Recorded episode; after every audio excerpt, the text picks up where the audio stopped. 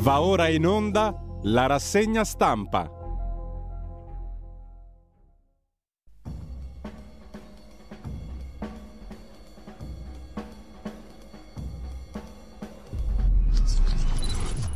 Venerdì 11 marzo sono le ore 7.31, un cordiale buongiorno a tutte le ascoltatrici e a tutti gli ascoltatori da Giulio Cainarca, ben trovati all'appuntamento con la rassegna stampa. Vi ricordo il sito della radio, radiolibertà.net, trovate tutto ciò che serve a voi e a noi. E andiamo alla prima pagina dell'agenzia ANSA.it, niente tregua, fallisce il vertice Kiev-Mosca, primi attacchi anche nell'ovest dell'Ucraina. Il presidente americano Biden vuole tagliare fuori Mosca dal commercio. L'Unione Europea si dice pronta a nuove sanzioni. Il presidente ucraino Zelensky accusa la Russia attaccato corridoio umanitario. Il vertice in Turchia tra il ministro degli esteri russo Lavrov e l'omologo Kulieba non ha dato risultati. Scambio di accuse, nessuna tregua in vista fra Ucraina e Russia. Macron, che con Scholz, il cancelliere tedesco, ha riparlato con Putin, è pessimista. Non vedo soluzioni a breve, ha detto il presidente francese. Sul recovery di guerra, spinta sull'energia, la difesa Unione Europea autonoma da Mosca entro il 2027, quando, come diceva l'economista John Maynard Keynes, saremo tutti morti nel medio-lungo periodo. La cosa certa, diceva lui, una, una previsione non molto difficile da fare, è che nel medio-lungo termine saremo tutti morti. Sperende no.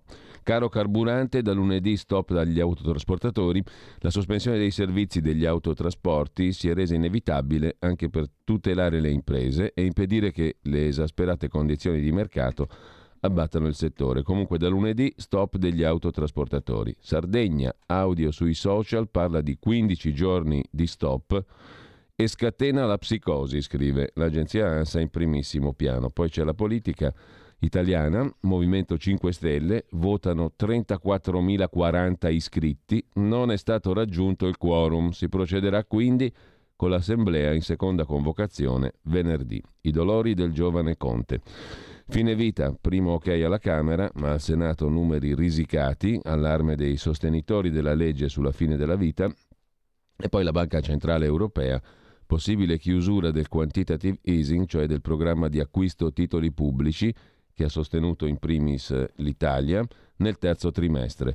I rischi sono saliti molto con l'attacco all'Ucraina, ha detto Christine Lagarde, la numero uno della Banca Centrale Europea. E questo non eh, non è una buona notizia questa per il debito italiano e per la politica italiana. Al centro pediatrico di Leopoli, niente cure per i bimbi malati, il reportage dell'agenzia ANSA, bambini malati di cancro trasferiti in Polonia, non possono essere curati in Ucraina.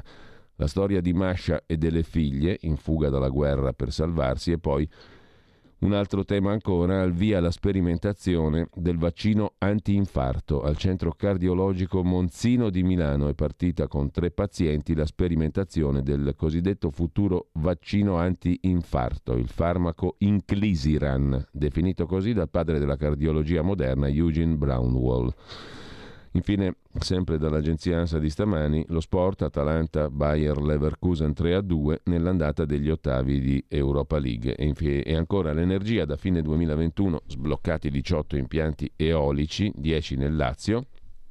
Nell'elenco della Presidenza del Consiglio compaiono sei progetti e un'opera connessa approvati in Consiglio dei Ministri il 3 dicembre dell'anno scorso e poi le stime delle Nazioni Unite sui profughi dall'Ucraina, 2 milioni 300 mila sono fuggiti verso gli stati confinanti, 112 mila sono di paesi terzi.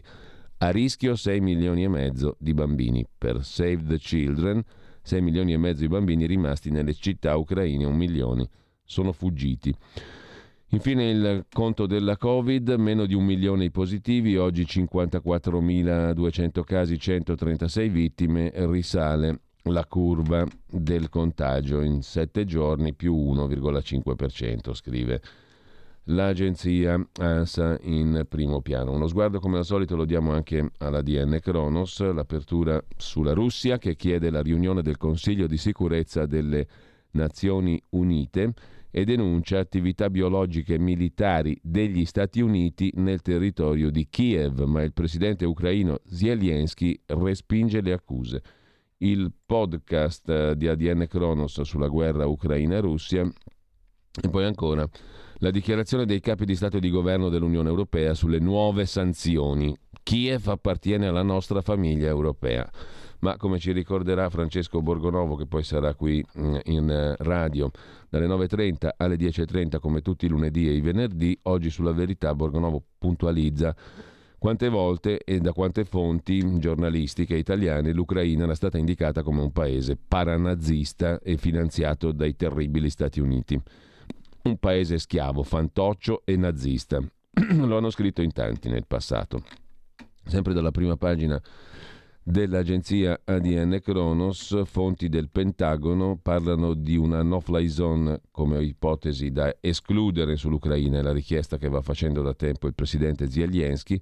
Si valuta trasferimento dei MiG, degli aerei da guerra. La Casa Bianca ha precisato che il presidente statunitense Biden non intende inviare forze degli Stati Uniti a combattere. La no-fly zone della Nato, se un aereo venisse colpito, sarebbe la terza guerra mondiale, ha detto anche Sipar Licet, il ministro degli esteri italiano Di Maio. Mm, e con questo lasciamo, lasciamo la prima pagina dell'agenzia ADN Cronos e andiamo a vedere le prime pagine dei quotidiani di oggi, partendo come al solito dal Corriere della Sera che apre a tutta pagina niente tregua, solo bombe, la sintesi della giornata di ieri, fallito il colloquio in Turchia, altri raid Mariupol, il timore delle armi chimiche, Schröder vola da Putin a Mosca su richiesta dello stesso presidente ucraino Zelensky. Schröder e Putin hanno avuto ottimi rapporti in tutti questi anni. Schröder era capo anche del consorzio Nord Stream 2, il gasdotto.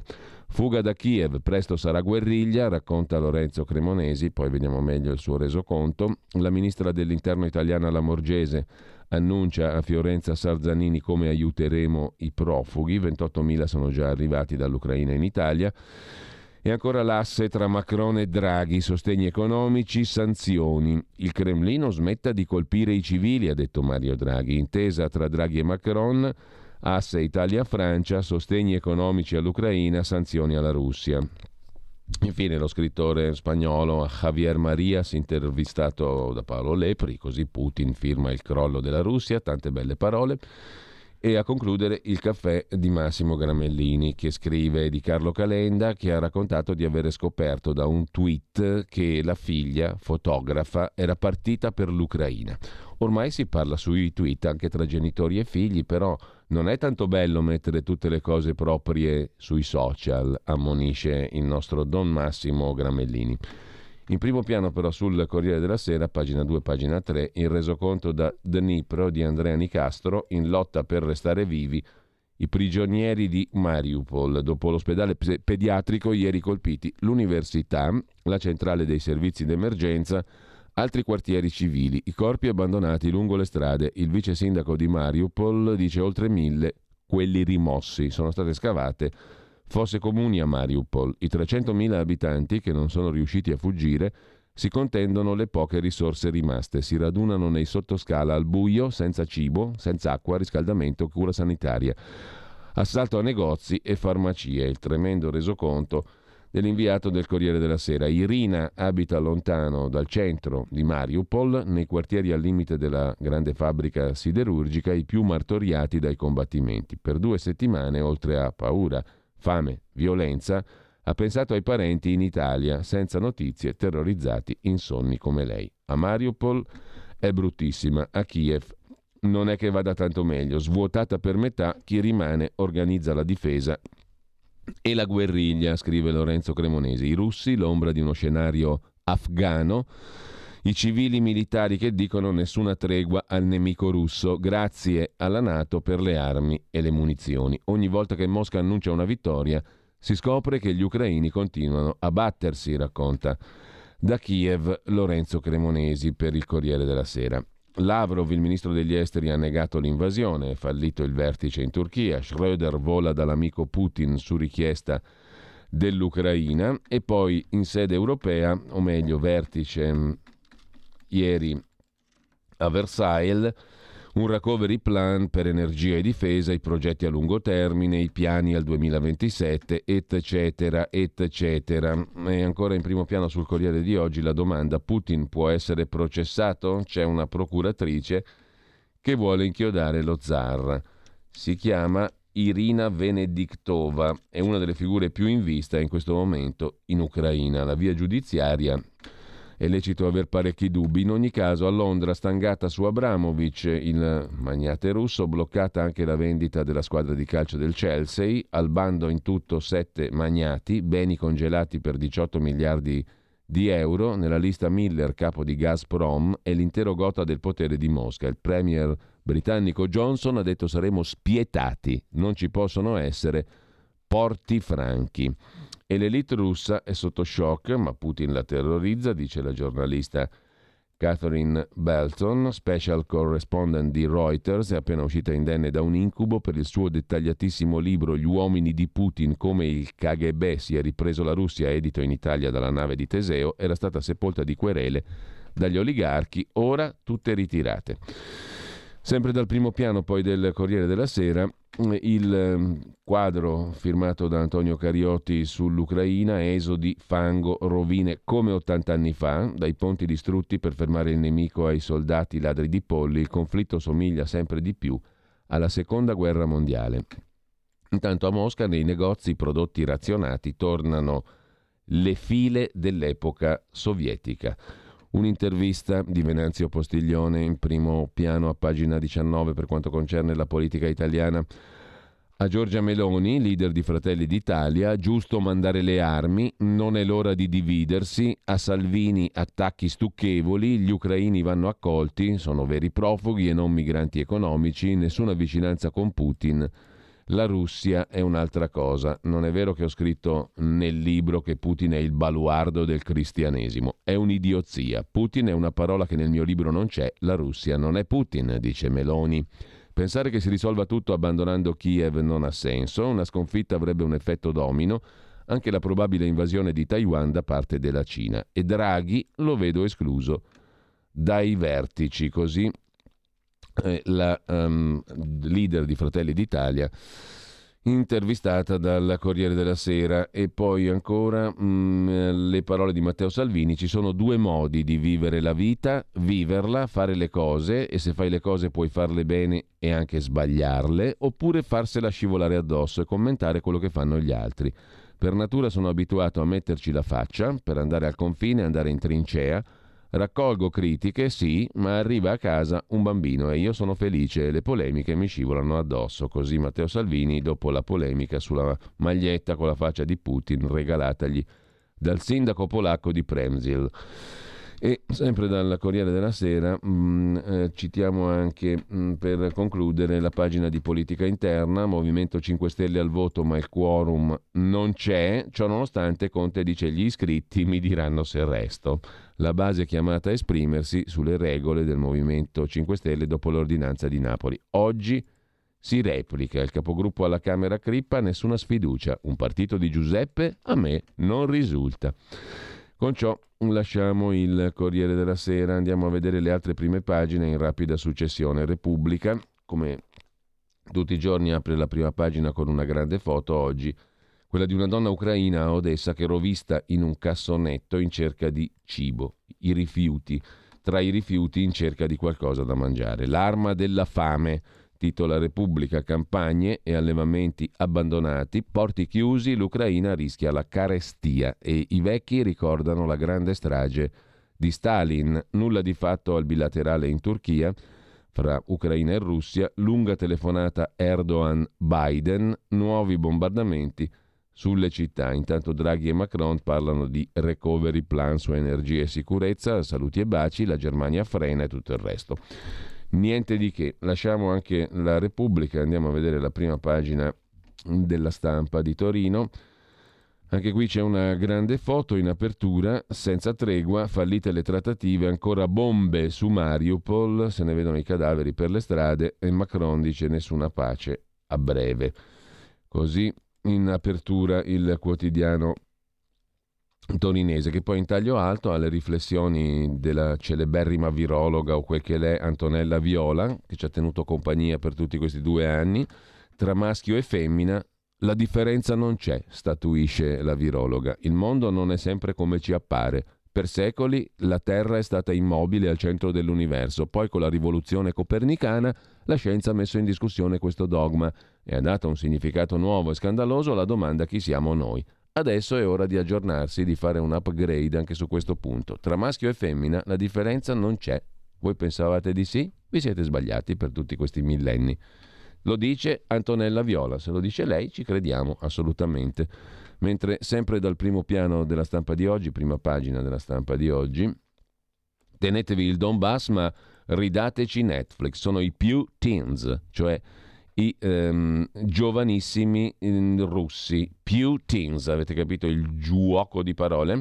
Le icone via dagli smartphone russi, tenetevi il Donbass e ridateci Netflix. Nelle chat di Telegram corrono video, sondaggi anonimi, ci si scambia consigli su come resistere. Ha twittato ieri un giovane moscovita questa frase che fa titolo sulla stampa, tenetevi il Donbass ma ridatemi Netflix ha twittato un giovane disperato per aver smarrito i suoi principali canali di accesso al mondo. Lui e tantissimi come lui, i più teens, i giovanissimi russi, si sono ritrovati gettati indietro di un paio di generazioni, senza contatti con l'Occidente, senza navigare nell'etere e viaggiare liberamente nei cieli.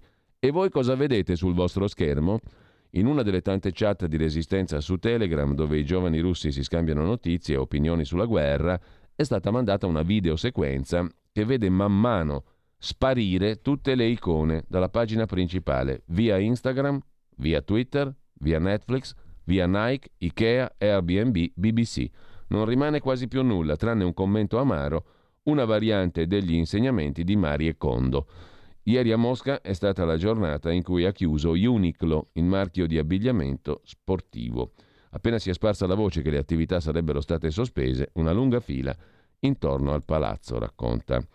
La stampa, è sempre dalla stampa il pezzo di Domenico Quirico che vedremo meglio dopo, e l'audio necessario della diplomazia in mezzo al furore dei morti, alle richieste di resa, una notte spaventosa, è il momento di scrivere a lettere maiuscole l'elogio della diplomazia dell'età classica, quella per cui non c'è mai nulla di definitivo e di irreparabile. Lasciamo la stampa, andiamo a vedere la prima pagina della Verità di Maurizio Belpietro, che è autore anche dell'articolo d'apertura sul titolo principale I guerrafondai ipocriti ci portano in recessione, carburanti verso 2,5 euro al litro, ma la metà sono tasse Draghi e Giorgetti, mm, Premier e Ministro dello Sviluppo, mettono in guardia il Ministro della Transizione ecologica Cingolani parla di rischio di tragedia sociale se manca il gas di Mosca. Alle aziende costrette a chiudere lo spieghino i partigiani in pantofole che è il giusto prezzo per battere Putin. Da giorni, scrive Belpietro, leggo articoli in cui si annuncia il default della Russia, le sanzioni avrebbero colpito duro, le principali banche di Mosca, le importanti aziende russe sarebbero sul fallimento. Non ho gli strumenti per soppesare queste previsioni. La guerra ha accentuato le inefficienze della Russia. Probabile che nonostante il prezzo del gas sia decuplicato, i conti di Putin non tornino, ma gli effetti sul rublo delle misure decise per fermare Putin mi interessano fino a un certo punto. Mi preme capire le conseguenze che quei provvedimenti hanno sul nostro PIL e sul bilancio delle famiglie italiane. Mi pare evidente che se la Russia rischia la bancarotta, anche l'Italia non esce indenne. Pur non dovendo finanziare una guerra, un esercito, un arsenale, l'Italia è in prima linea e rischia di pagare a caro prezzo una battaglia che non ha voluto. Sono pessimista. Il primo a esserlo è Draghi, il quale ha parlato ieri di forte rischio di recessione, un'idea condivisa dal ministro Giorgetti, per non parlare di Cingolani, che ha detto che l'interruzione delle forniture di gas sarebbe una tragedia sociale per la Germania e di conseguenza per noi. Più questa guerra continua, insomma, più la pagheremo cara. Il prezzo del gasolio ha superato quello della benzina Oltre a incidere sulle quotazioni di petrolio e carbone, le misure economiche contro Mosca provocano un aumento dei costi delle materie prime e tagli delle forniture. Non voglio fare l'elenco di ciò che è rincarato, segnalo ciò che riguarda il settore in cui operiamo noi giornalisti. In pochi mesi il prezzo della carta è raddoppiato, l'incremento delle vendite online ha spinto la richiesta di imballaggi e così, visto che le tirature della stampa calano, le cartiere si sono riconvertite e producono cartone. Come è normale, quando si riduce l'offerta, il prezzo sale, ma questa era la situazione prima che l'Ucraina venisse invasa e il prezzo del gas schizzasse. Ora che la bolletta è alle stelle, anche pagando il doppio, le tonnellate di carta necessarie a stampare quotidiani periodici non ci sono. Con data 9 marzo, la cartiera norvegese, che ci riforniva, ci ha comunicato che dalla fine del mese sospenderà la produzione Troppo alto il prezzo del gas e dell'elettricità, troppo volatile uno dei costi nella lavorazione delle bobine che riforniscono le rotative. La lettera che ho sotto gli occhi fa riferimento agli imprevisti eventi in corso in Ucraina e spiega che la società è costretta a sospendere la produzione per limitare i danni economici, cancellando gli ordini in corso. Qualcuno potrebbe obiettare che si può vivere anche senza giornali, scrive Belpietro. Certo, anche se poi l'informazione sarebbe ridotta ai social che non mi pare brillino, ma il mio è un piccolissimo esempio. Ciò che vi ho raccontato riguarda ogni settore produttivo. Il rincaro delle bollette sta mettendo in ginocchio migliaia di aziende, costringendo negozi e ristoranti a tirar giù la serranda. Ogni giorno sui quotidiani locali si legge di fabbriche che hanno deciso di chiudere, mettere in libertà i dipendenti, produrre non conviene più oppure la materia prima non c'è più. Ieri la Russia ha annunciato lo stop al commercio dei fertilizzanti. I produttori di pasta non sanno come alimentare la catena produttiva. Da Ucraina e Russia non arriva più farina. Grazie alle sanzioni, Russia ridotta all'autarchia si consolano gli artiglieri da salotto tipo Paolo Mieli e Federico Fubini. Evviva, le grandi aziende abbandonano Mosca. Maersk, Samsung, tutti fuggono per non macchiare la propria immagine con lo Stato canaglia. Ottimo, più isoliamo Putin meglio è. Però, conclude Belpietro, tutto ciò ha un costo che non si traduce nel miliardo che sborsiamo ogni giorno di guerra e nemmeno nei listini dei mercati. Il costo è la recessione, di cui parla Draghi, che si traduce in minori posti di lavoro, più inflazione, decrescita infelice. I guerrafondai ipocriti quelli per la lotta dura senza paura in nome dei principi, calcolano che i soli rincari dell'energia nel 2022 ridurranno la nostra crescita del 2,6%. Forse sono ottimisti, conclude il direttore della Verità, perché nessuno ha ancora tirato le somme di quel che sta succedendo nell'economia reale.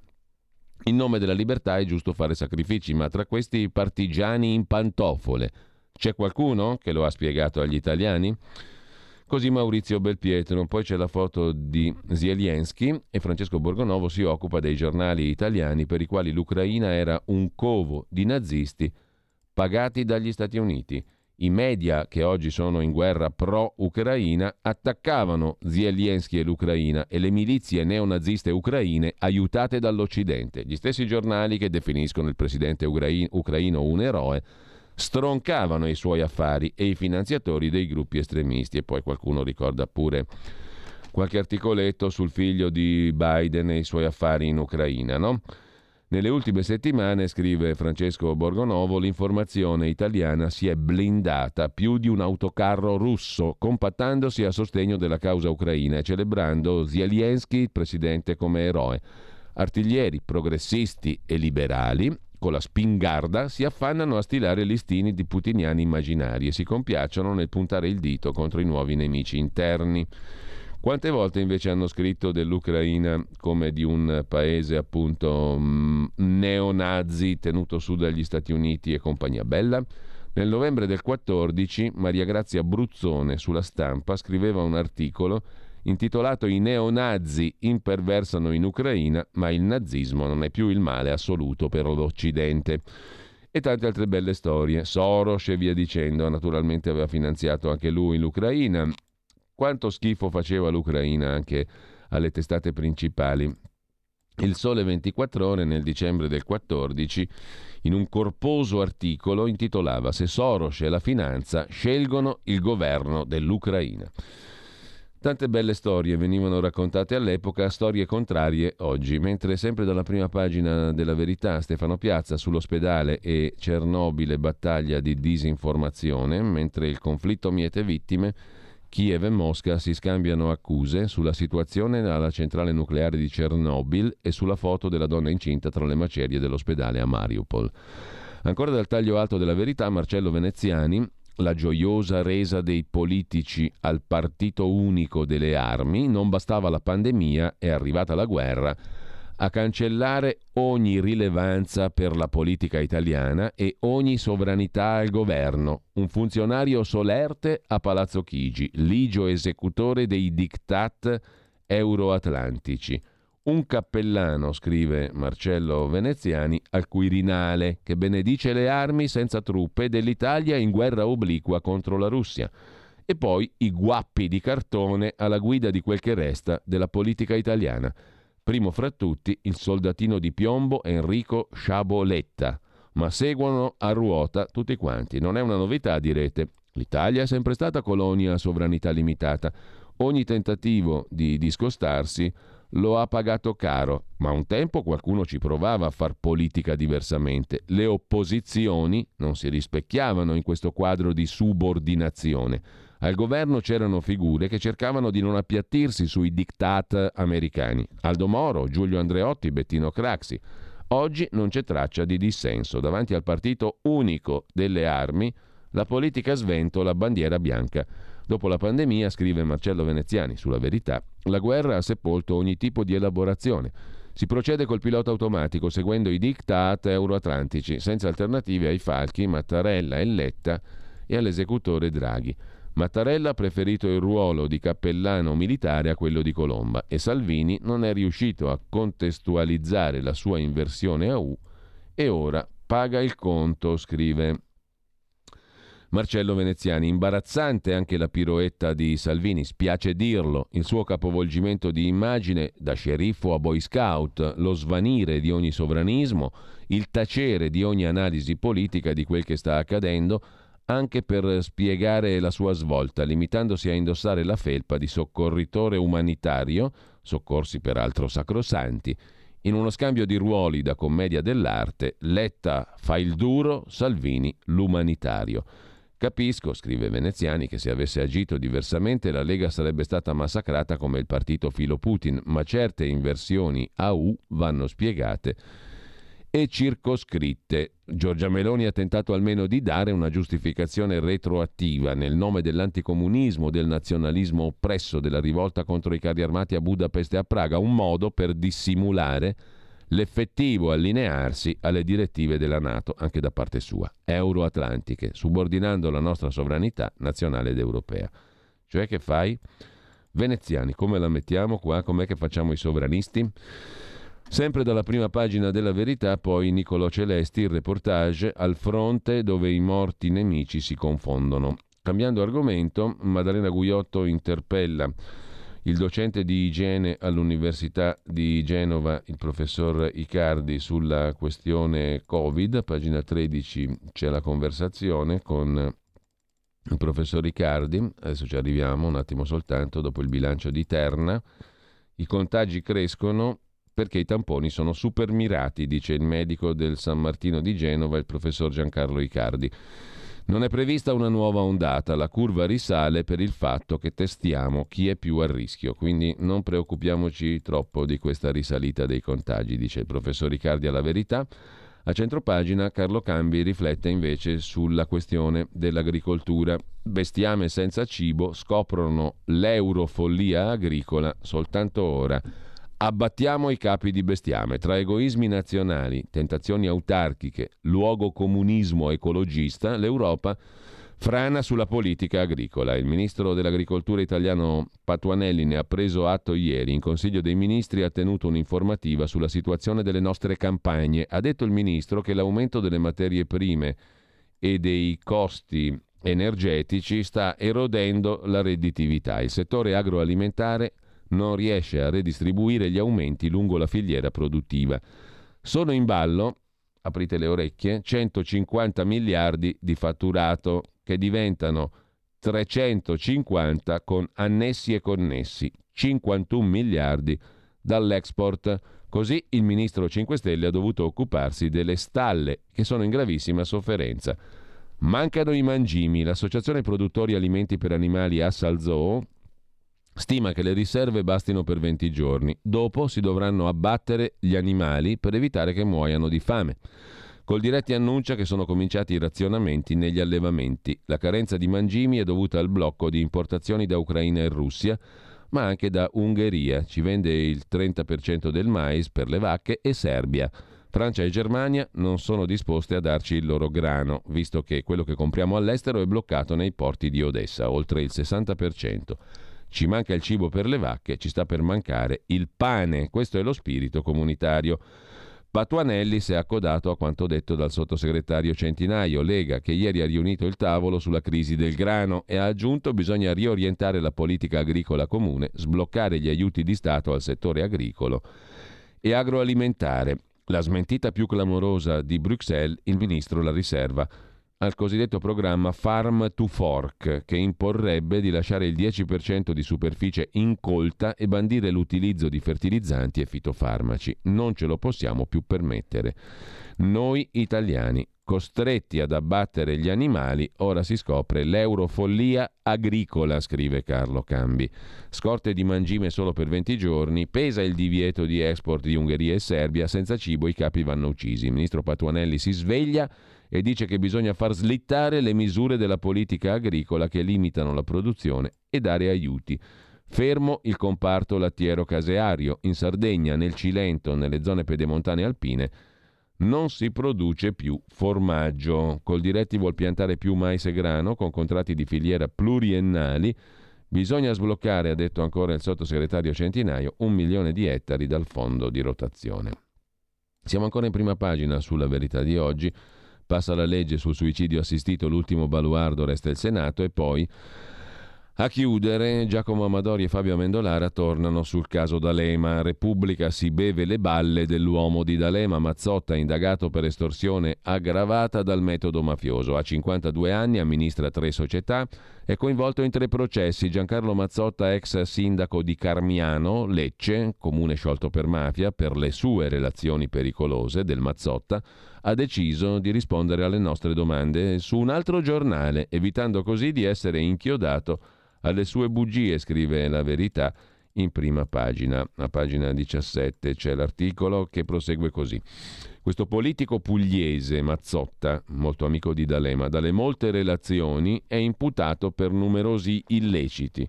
Estorsione, metodo mafioso, reati fiscali, istigazione alla corruzione, eccetera, eccetera. Allo stesso tempo è uno dei protagonisti della vicenda della trattativa per la vendita di 4 miliardi di euro di armamenti alla Colombia. Il Mazzotta ha consegnato la sua versione a Repubblica e ha spiegato che a chiedere di far scendere in campo D'Alema sarebbe stato uno dei due broker coinvolti nell'affare, Francesco Amato, il quale, con il socio Emanuele Caruso, avrebbe individuato lo studio americano Allen a cui affidare la stipula del contratto di intermediazione con Leonardo e Fincantieri le società che poi avrebbero dovuto vendere fregate, sommergibili e aerei alla Colombia e pagare per l'intermediazione oltre 80 milioni di euro agli uomini di D'Alema. D'Alema ha riferito ad alcuni amici che l'avvocato gli era stato indicato da Mazzotta e non dai broker.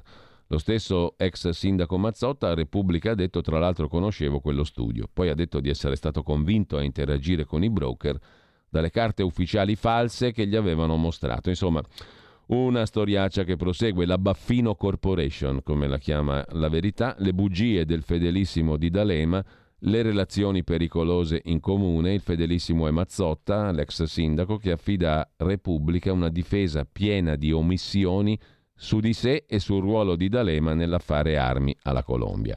Il broker Amato racconta la verità, fu D'Alema a dirci dello studio Allen. Pressioni mafiose sulla cassa rurale, parentela scomoda del Mazzotta con un boss della mala pugliese, business dei rifiuti, manca niente in sta storia, il tentativo dell'ex sindaco di tutelare i vertici delle aziende di Stato. Una storiaccia della quale si occupa quasi nessuno, l'ha tirata fuori la verità e continua giustamente a raccontarla con Amadori e Amendolara, ma lasciamo la prima pagina della verità di oggi, andiamo a vedere anche Libero. Il quotidiano diretto da Alessandro Sallusti la mette giù bella dura. Iniziano i razionamenti. Siamo in economia di guerra. In Italia primi cartelli nei supermercati, imposti limiti all'acquisto di olio, farina e zucchero. Da lunedì tir fermi per il caro gasolio. In tutto il paese allarme per gli approvvigionamenti. E i grillini si schierano con la Russia. Non vogliono che il presidente ucraino Zelensky parli alla Camera. E sempre dalla prima pagina di Libero.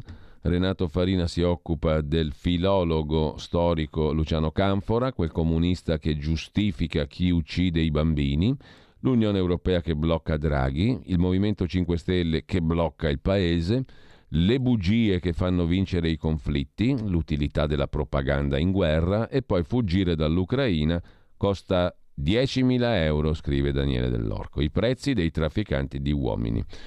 Per tirarci su andiamo alla scoperta che la lingua lombarda non esiste, esistono tanti dialetti, c'è però chi polemizza. Il lombardo non esiste lo avrebbe certificato l'assessore lombardo alla cultura, il leghista Stefano Bruno Galli, che oggi scrive una lettera al Corriere della Sera che poi vedremo, riferendo dell'esito di cinque anni di studi, consulti storici e glottologici che avrebbero, scrive Libero in prima pagina, pagina 27 c'è l'articolo, questi consulti avrebbero condotto a concludere che una lingua lombarda non esiste, si può al massimo parlare di patrimonio linguistico della regione. La questione assume un'importanza straordinaria, specialmente di questi tempi, mentre in primo piano Libero continua a metterla giù dura con l'economia di guerra.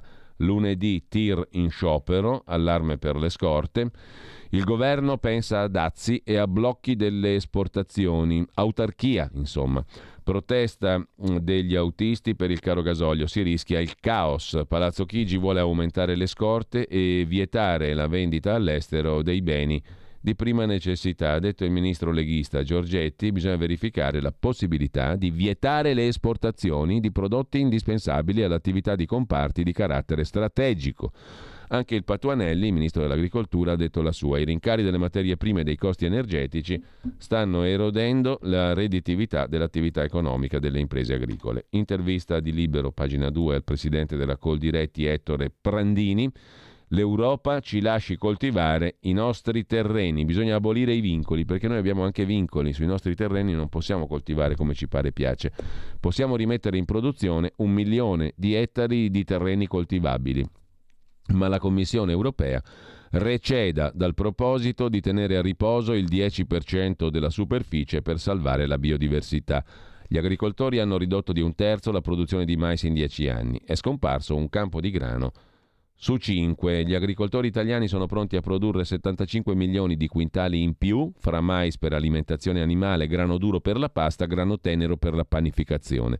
Devono solo consentirci di farlo. La nostra dipendenza dall'estero arriva al 47% per il mais, 44% per il grano tenero, per il grano duro, chiedo scusa, 66% per quello tenero. Questo deficit di produzione va ridotto al più presto. Proponiamo all'industria alimentare e mangimistica, dice il presidente Coldiretti, di lavorare da subito a contratti di filiera con impegni pluriennali per la coltivazione di grano e mais e il riconoscimento di un prezzo di acquisto equo, basato su effettivi costi sostenuti nel rispetto della nuova normativa sulle pratiche sleali. Questo ci consentirebbe di recuperare i livelli produttivi già raggiunti nel passato. L'Europa ci lasci coltivare i nostri terreni. Olio, farina e zucchero razionati nei supermercati, scrive Pietro De Leo, da Milano a Firenze spuntano le prime limitazioni alla quantità di prodotti che si possono comprare. In Sardegna terrore per la carenza di merce che spinge i cittadini a svuotare gli scaffali dei negozi. Peraltro la foto mostra il cartello comparso ieri in un supermercato di Via Negroli a Milano che impone il tetto massimo di due bottiglie di olio a cliente e poi la corsa agli scaffali in un punto vendita della Sardegna dove si è fatto incetta di roba da comprare. Ma eh, lasciamo libero con la ceramica, piastrelle, forni spenti, 3.000 dipendenti sono già senza lavoro, il distretto emiliano della ceramica è in affanno. Il governo tramite l'ENI accorderà forniture per le imprese energivore, carta e vetro. Servono due anni per riaprire i pozzi dell'Adriatico. La meccanica, blocco dell'export che costerà 3,8 miliardi. Colpo letale al settore che oggi vale per la bilancia commerciale italiana oltre 241 miliardi di euro di interscambio in difficoltà tutta la filiera produttiva. Il tessile, costi cresciuti del 30%, 2.343 aziende in crisi, aziende toscane a rischio crack per l'impennata dei costi dell'energia. I titolari dicono chiedono alle GRIF di farsi carico di parte delle maggiori spese di produzione. Benzinai, anche gli impianti a secco, le bollette dei gestori lievitate del 135%. Gli italiani riducono i rifornimenti, l'incasso bloccato a 3,5 centesimi al litro. Per protesta impianti spenti la notte contro l'aumento dei costi fissi di gestione, così libero. E poi c'è Draghi impantanato nella palude europea, Bruxelles rallenta la ripresa, ma questo, questo pezzo di Sandro Iacometti lo vedremo dopo. Intanto eh, da libero andiamo a dare un'occhiata anche al tempo di Roma il quotidiano ora diretto da Davide Vecchi apre con Draghi che prepara la trincea. Il Presidente del Consiglio ieri ha parlato di recessione, poi si è corretto e ha detto rallentamento. Anche la Camera dei Deputati si adegua, un'ora in meno di termosifoni e risparmi sull'elettricità. L'allarme di Confindustria, non ci sono più materiali e la produzione rischia lo stop. Luci spente, tutti a piedi, torna lo spettro dell'austerity, scrive Il Tempo in prima pagina. E lasciamo anche il tempo per andare a dare un'occhiata al quotidiano nazionale, Giorno Nazione Resto del Carlino, che pure si occupa dell'austerity e anzi la mette giù ancora più grama di quanto non faccia il quotidiano romano. Piano Draghi per razionare luce e gas. Austerità targata Draghi. Le ipotesi 2 gradi in meno nelle abitazioni, orari degli uffici modificati, città più buie, divieto di esportare materie essenziali, ma si pensa anche di aumentare, ne parlavamo poco fa, le superfici coltivabili. Benzina e gasolio alle stelle, scatta lo sciopero dei camionisti. Mentre in Lombardia mai così poche nascite, 44 piccoli comuni sono destinati a scomparire a rischio i centri con meno di mille abitanti. C'è una perizia sulla tragedia del Mottarone, la ricorderete, la morte in funivia, la verità verrà dall'esame di 114 fili, speriamo. E intanto lasciamo anche la prima pagina del quotidiano nazionale, andiamo a vedere il giornale di Augusto Minzolini e Paolo Berlusconi, benzina sul fuoco, non solo guerra, Italia nel caos, vola il prezzo del carburante, diesel da record, stangata su tutta l'economia da lunedì, tir in sciopero. È grama la storia, Putin provoca e dice che il caro energia è colpa dell'Occidente. Vanno difesi gli interessi del nostro paese, scrive il deputato di Forza Italia Valentino Valentini. Sulla finalità siamo tutti d'accordo, sul come è un altro, un altro paio di maniche, non è così immediato individuare il come. Il paese ha commesso degli errori, altri ci hanno danneggiato, bisogna riscoprire la geopolitica e tante belle cose. Mentre sempre dalla prima pagina del giornale, ancora flop dei negoziati, a Kiev fuggono in 2 milioni.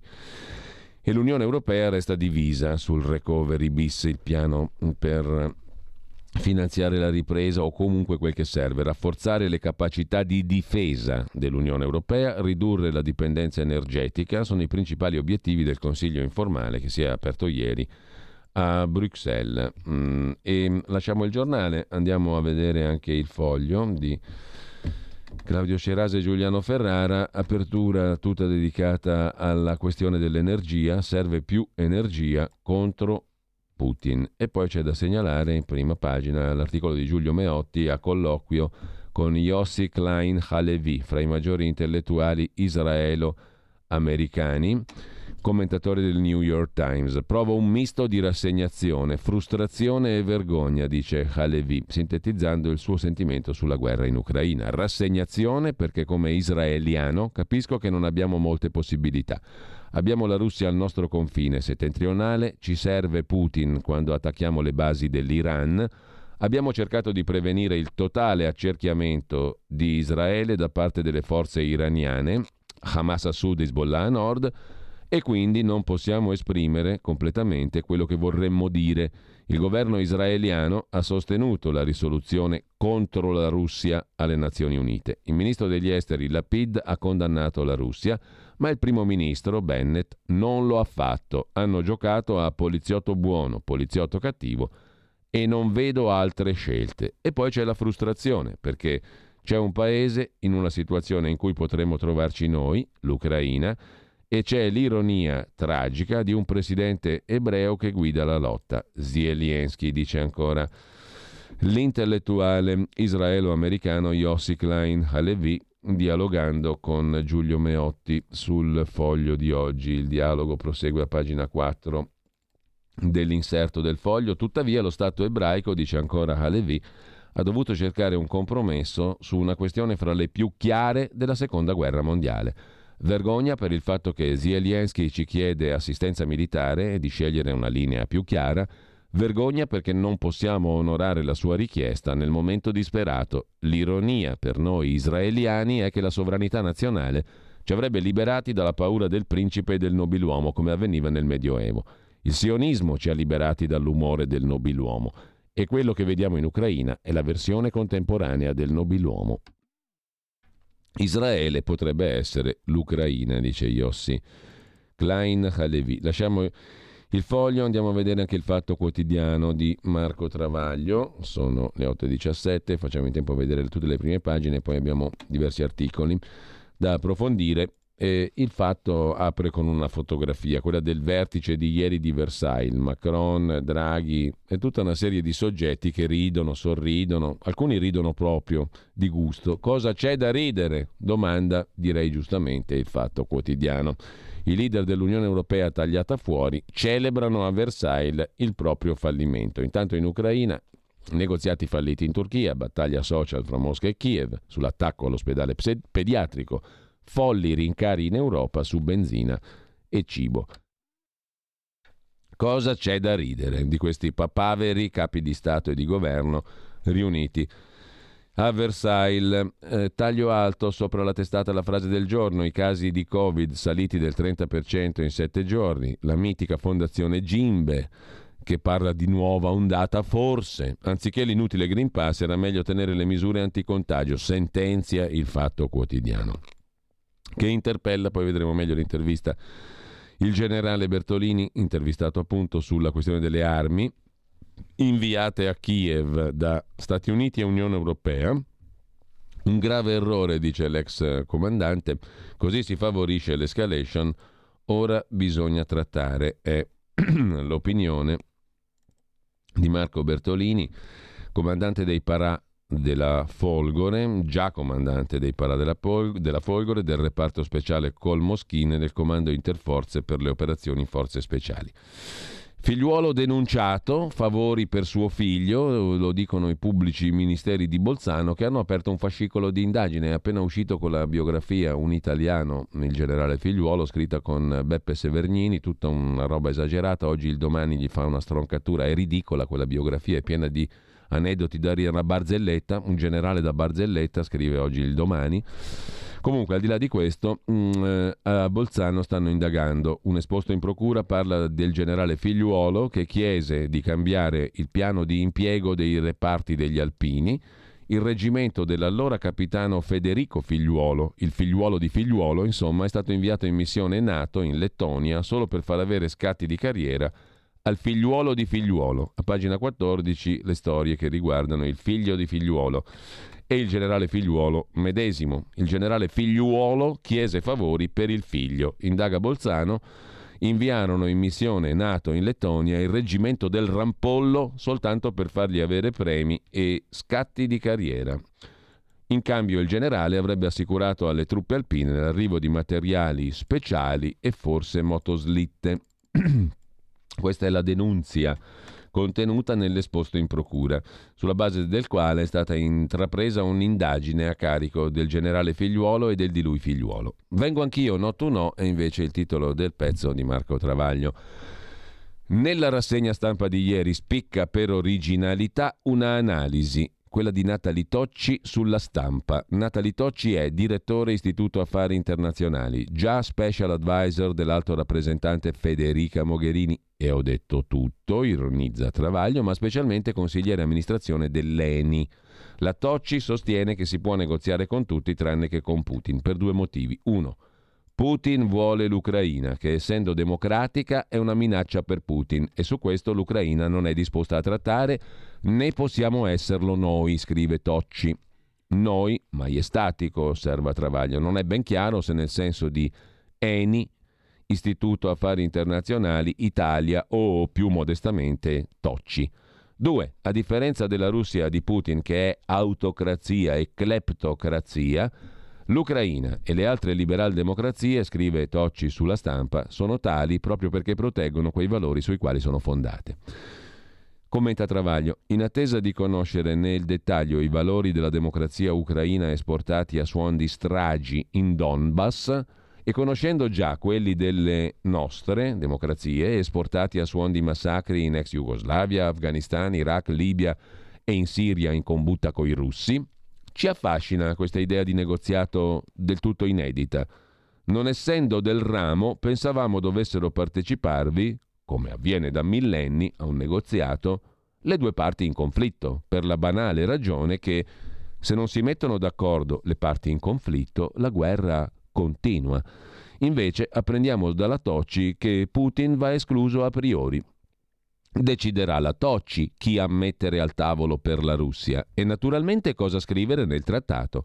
L'unico sbocco, cess- l'unico sbocco sensato, scrive Tocci, è il cessate il fuoco immediato e incondizionato. Il che, a voler sottilizzare, renderebbe superfluo qualunque negoziato. Se i russi si ritirano, la guerra finisce da sola. Purtroppo serpeggia il sospetto che i russi non abbiano intenzione di seguire gli amorevoli consigli di Natali Tocci. Anzi, a dirla tutta, gira voce che la guerra in Ucraina sia un po' più complicata del derby fra buoni e cattivi, fra liberal-democrazie e cleptotirannidi, fra amici e nemici della pace che le Sturmtruppen da divano raccontano. Se no, dovremmo dichiarare guerra a tutti i tiranni del mondo e pure a tutti i guerrafondai, inclusi i nostri. Poi, prosegue Travaglio, dovremmo espellere dalla Nato la Turchia, che fa strage di curdi, e smettere di lisciare i regimi di Azerbaigian, Qatar, Arabia Saudita, Iran e Venezuela perché ci vendano gas e petrolio che non vogliamo più comprare da Mosca. E infine trascinare al Tribunale dell'AIA, per crimini contro l'umanità, i nostri governanti che bombardarono Belgrado e Baghdad, sterminando civili, anche bambini, nelle scuole e negli ospedali, più di quanti sia riuscito a ucciderne Putin in Ucraina anche se va detto i bambini serbi e iracheni ebbero l'indubbio privilegio di essere massacrati da bombe liberal-democratiche, conclude il direttore del Fatto Quotidiano Marco Travaglio. Lasciamo il fatto, ci manca da dare un'occhiata alla prima pagina di domani, giusto appunto, il quotidiano di Carlo De Benedetti che apre con l'articolo di Giovanna Fagionato, anche l'economia di guerra fa le sue vittime e abbatte il prodotto interno lordo, mezzo punto di crescita in meno nel 2022 nell'Eurozona. La BCE prende atto delle conseguenze della crisi ucraina, ma invece di sostenere l'economia, stavolta accelera la riduzione degli acquisti di titoli di Stato per combattere l'inflazione. Lo spread sale, pessime notizie per il debito pubblico italiano. E poi a pagina 8 Daniela Preziosi fa una recensione per la verità molto gustosa del libro del generale che ha salvato l'Italia, il generale Figliuolo. Dal Covid alle 4 stelle, le mirabili gesta di Figliuolo, il commissario straordinario per l'emergenza Covid, fresco di nomina a capo del comando operativo Vertice Interforze, si racconta in un libro con Beppe Severnini, il libro è intitolato semplicemente Un italiano alla Toto Cutugno, esponendosi al rischio dei rischi, quello del ridicolo.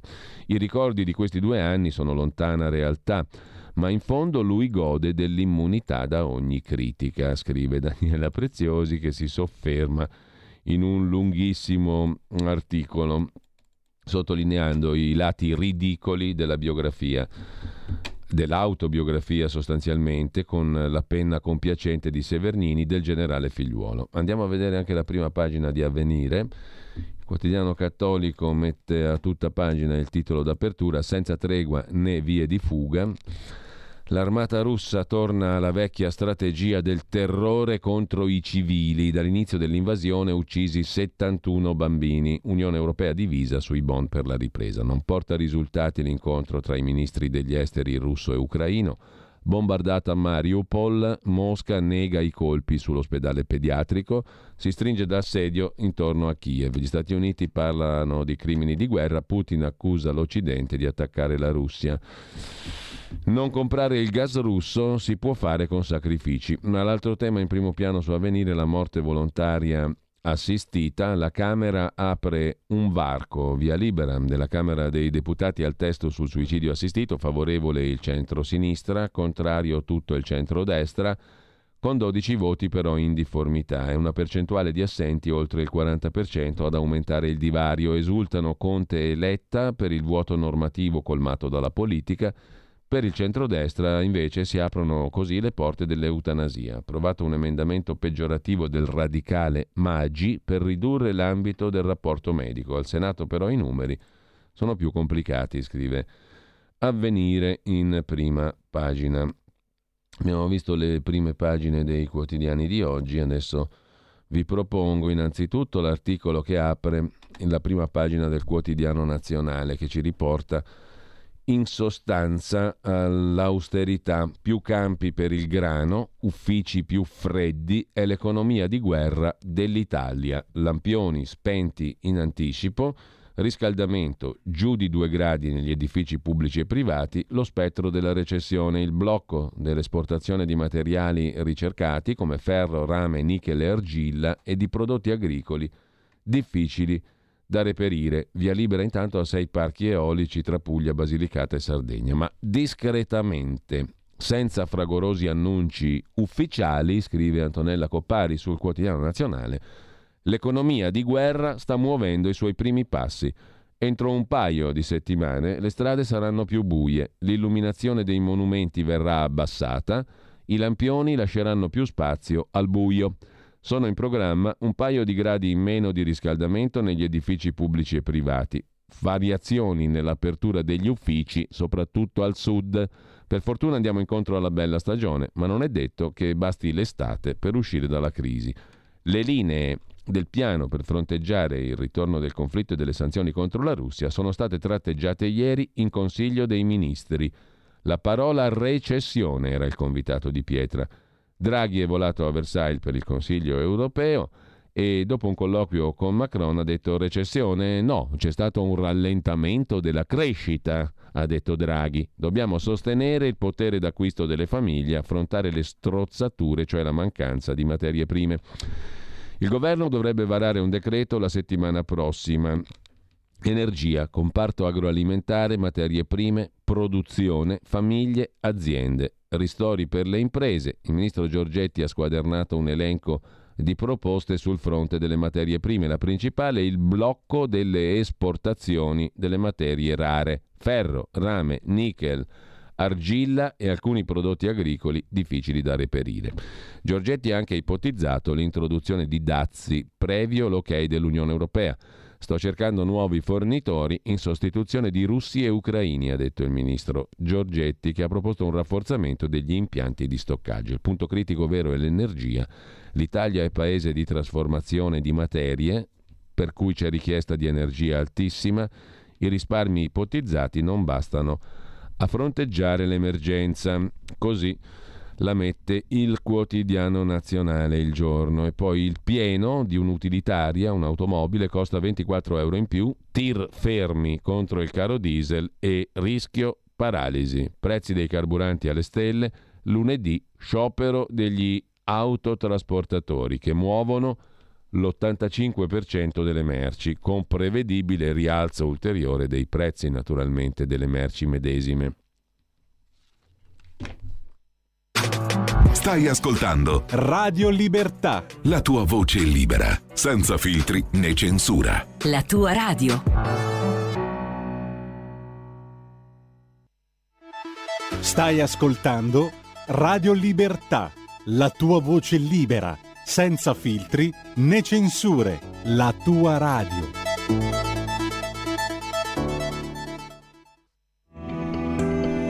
Il meteo.it presenta le previsioni del giorno. Moderata alta pressione sull'Italia, ma le nubi tenderanno progressivamente ad aumentare quasi su tutto il paese nel corso della giornata. Temperature diurne in lieve calo. In mattinata la copertura nuvolosa andrà via via diffondendosi a partire dal nord-ovest e poi via via verso tutto il centro-nord, peraltro con rischio di precipitazioni quasi esclusivamente sulla Val d'Aosta e il Piemonte maggiori schiarite invece al sud. Nel pomeriggio non sono attese grandi variazioni, anche se le nubi andranno progressivamente aumentando pure sulle regioni meridionali. Le previsioni di ilmeteo.it tornano più tardi. Una buona giornata da Stefano Ghetti. Avete ascoltato le previsioni del giorno.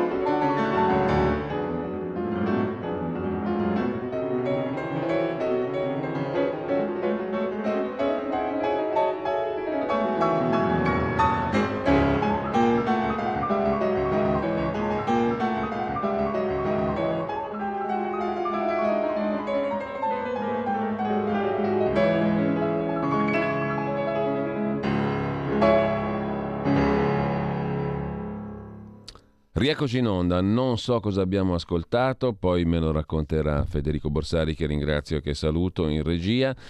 Intanto però dovremmo essere in collegamento come tutti i venerdì con Malika Zambelli, il suo Stai Karma. Abbiamo appena messo nella nostra pagina Facebook l'argomento di oggi che penso che abbia a che fare con qualcosa di mitico. Buongiorno intanto Buongiorno. Malika. Di che cosa ci parli oggi? Mi pare di aver intravisto qualcosa tipo Atlantide.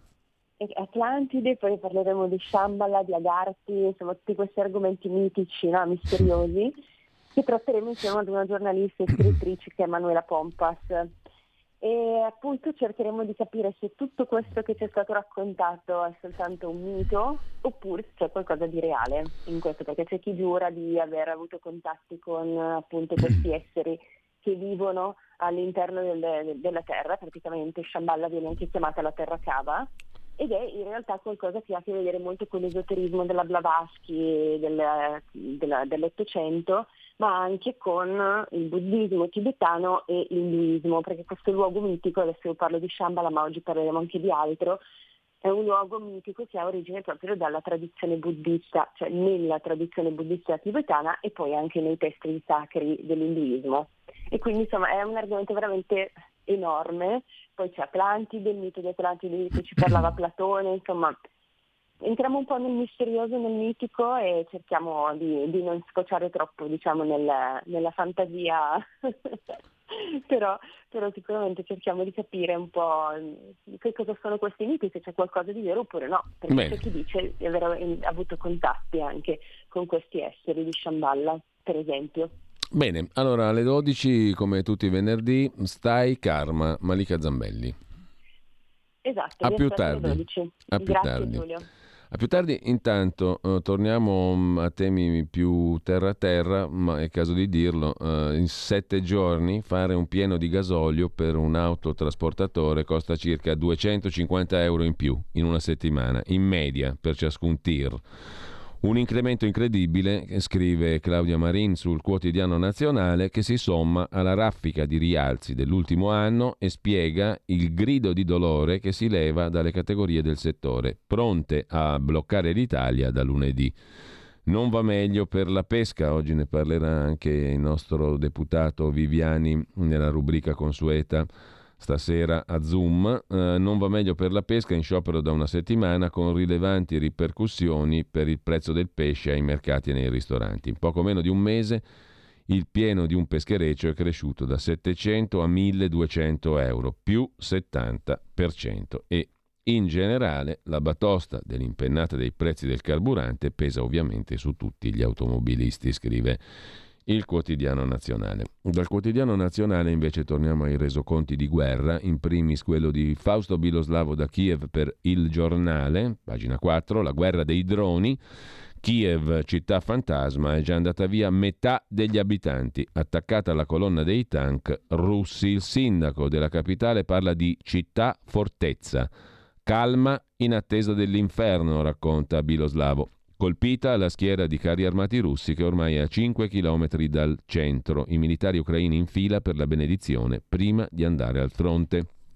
Per la prima volta, dopo giorni di duelli d'artiglieria, la periferia nord-ovest di Kiev è avvolta da una calma surreale, racconta Biloslavo. La notizia drammatica è che un residente su due ha lasciato la città, secondo il sindaco Vitali Klitschko. Un po' meno di due milioni di persone è già andato via, tuttavia Kiev è stata trasformata in una fortezza, ogni strada, edificio, checkpoint fortificato, dice il sindaco. Dal sobborgo di Irpin, occupato per metà dai russi, scappano in pochi dopo le migliaia degli ultimi giorni. Andriei Kravchenko arriva alla periferia di Kiev, presidiata da esercito e polizia, con un trolley, una valigia, una borsa. I militari, dice, sono venuti casa per casa dicendo che dovevamo evacuare perché non eravamo più al sicuro, racconta Kravchenko, che è un ex rappresentante della Federazione Sport Invernali Ucraina. Hanno spiegato che nel giro di uno o due giorni scoppierà la battaglia per la capitale i russi sono a 5 chilometri dalle prime case di Kiev. I militari ucraini tengono trincerati con le unghie e con i denti l'ingresso di Irpin per permettere agli ultimi civili di mettersi in salvo. La cittadina di Irpin è persa, ma subito dopo il ponte fatto saltare in aria e alcune aree allagate apposta saranno le linee di difesa.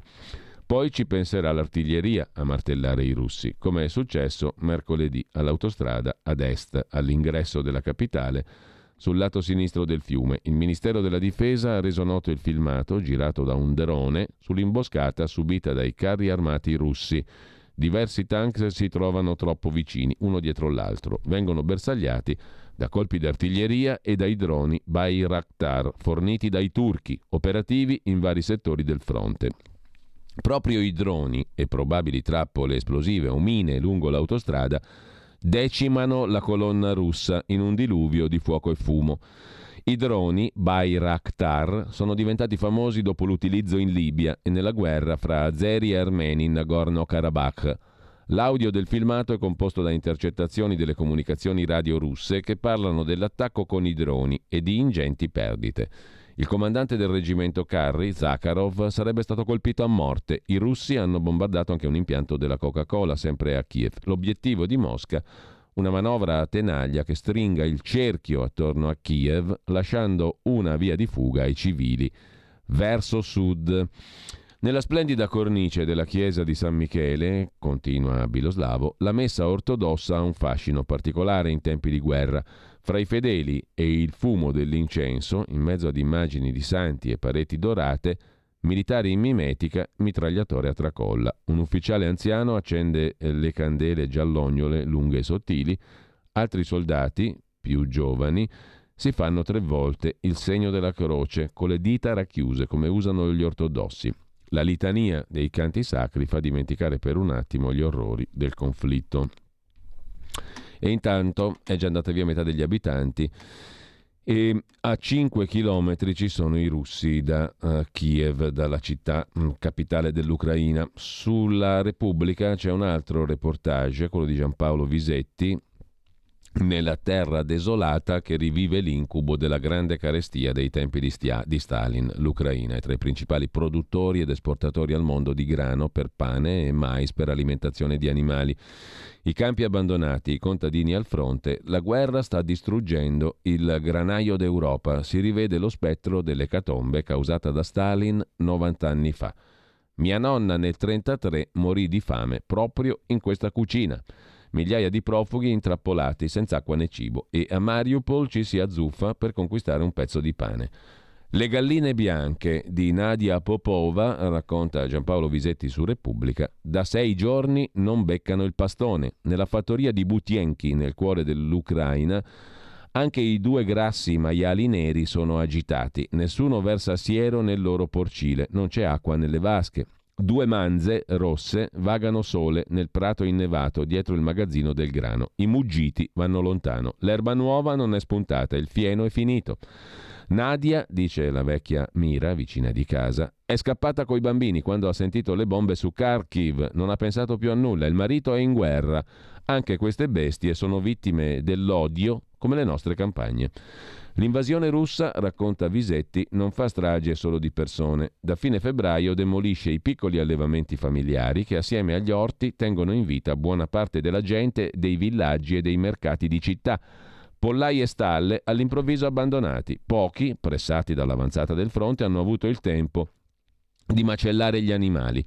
In ginocchio, dice Valentin Caggi, 1500 ettari di cereali a sud-est di Odessa, in ginocchio sono anche le coltivazioni estensive. Col nemico in casa non si può seminare. Se la guerra non finisce, figli e nipoti di chi fu sterminato dalla fame staliniana rischiano lo stesso destino.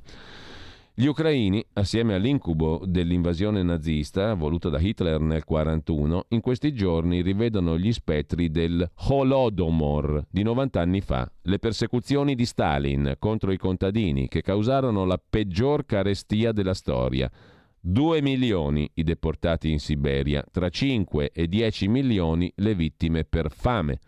Certe ferite non si rimarginano. Per generazioni i morsi della fame si imprimono nel codice genetico di un popolo. Non si trova più Bulgur, dice Artyom eh, Sidorienko, contadino di 79 anni. La gente non resiste senza il frumento passato al vapore. Mia nonna nel 1933 è morta di fame in questa cucina.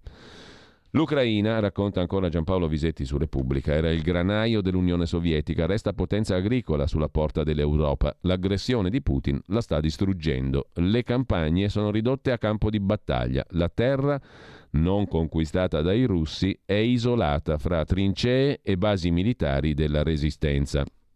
Oltre un milione di donne fuggite per salvare i bambini, i maschi al fronte, distese di terreni minate o aperte da crateri di bombe che li intossicano. Nel sud, dice Konstantin Pajanov, capo della logistica, uno dei colossi dell'export di cereali, si doveva arare e seminare la settimana scorsa, nessuno l'ha fatto, manca tutto per coltivare, a partire dai soldi per acquistare semi, concimi e pesticidi. Il 50% della forza lavoro è poi precettato dall'esercito. Tutti i porti ucraini bloccati dalla flotta russa, fermi i treni porta container. Nessun tir entra e esce dall'Ucraina. Le dogane scoppiano. Per la prima volta dalla seconda guerra mondiale è al collasso l'economia alimentare dell'Ucraina. A Radishne, villaggio tra Odessa e Kiev, sono in ginocchio anche i silos per la lavorazione dei cereali. Con la guerra, dice l'amministratore Alavdi Khalidov, i contadini non piantano soia, grano saraceno, frumento, girasoli, mais, barbabietola. Per qualche mese attingeremo alle scorte. Importare dall'estero è complicato, i prezzi fuori mercato, molta gente non riuscirà più a fare la spesa. Sull'orlo della bancarotta gli allevamenti. Il più importante produttore di mangimi ucraino si trova a Kherson, città invasa dai russi, regione scossa da scontri sanguinosi. Nutrire gli animali è un'impresa per tutti. La carestia staliniana, dice al telefono Ruslan Sidorienko, capo delle vendite, spinse i nostri contadini a macellare decine di milioni di mucche, cavalli, maiali e capre. Solo un miracolo può evitare la replica delle stesse scene. A travolgere le campagne sono le simultanee conseguenze economiche delle armi. Requisito dall'esercito il gasolio per rifornire trattori e macchine. Il boom del costo del gas impedisce l'acquisto di concimi e fertilizzanti. Sparite le sementi, le banche non concedono crediti a un'agricoltura che non sa se resisterà fino al raccolto. Isolato tra due fuochi, il mega stabilimento per ammoniaca e fertilizzanti a Sikavka sul Mar Nero. Finanziarci la sopravvivenza, dice un coltivatore di colza, non è più sostenibile. Chi produceva grano duro nella regione bombardata a Kharkiv è già fallito. Il governo blocca i prezzi del cibo per rinviare il disastro e così spazza via i contadini. Serviranno anni per rigenerare le terre incolte. L'ombra di un altro Holodomor, la persecuzione staliniana di 90 anni fa, oscura anche il destino di centinaia di migliaia di profughi e di intrappolati. In Ucraina non si produce più cibo, dice la fondatrice del Banco Alimentare Nazionale Nadia Borischenko. Servono subito pesce, carne in scatola, verdura, latte in polvere, farina, cereali, olio, zucchero, formaggi.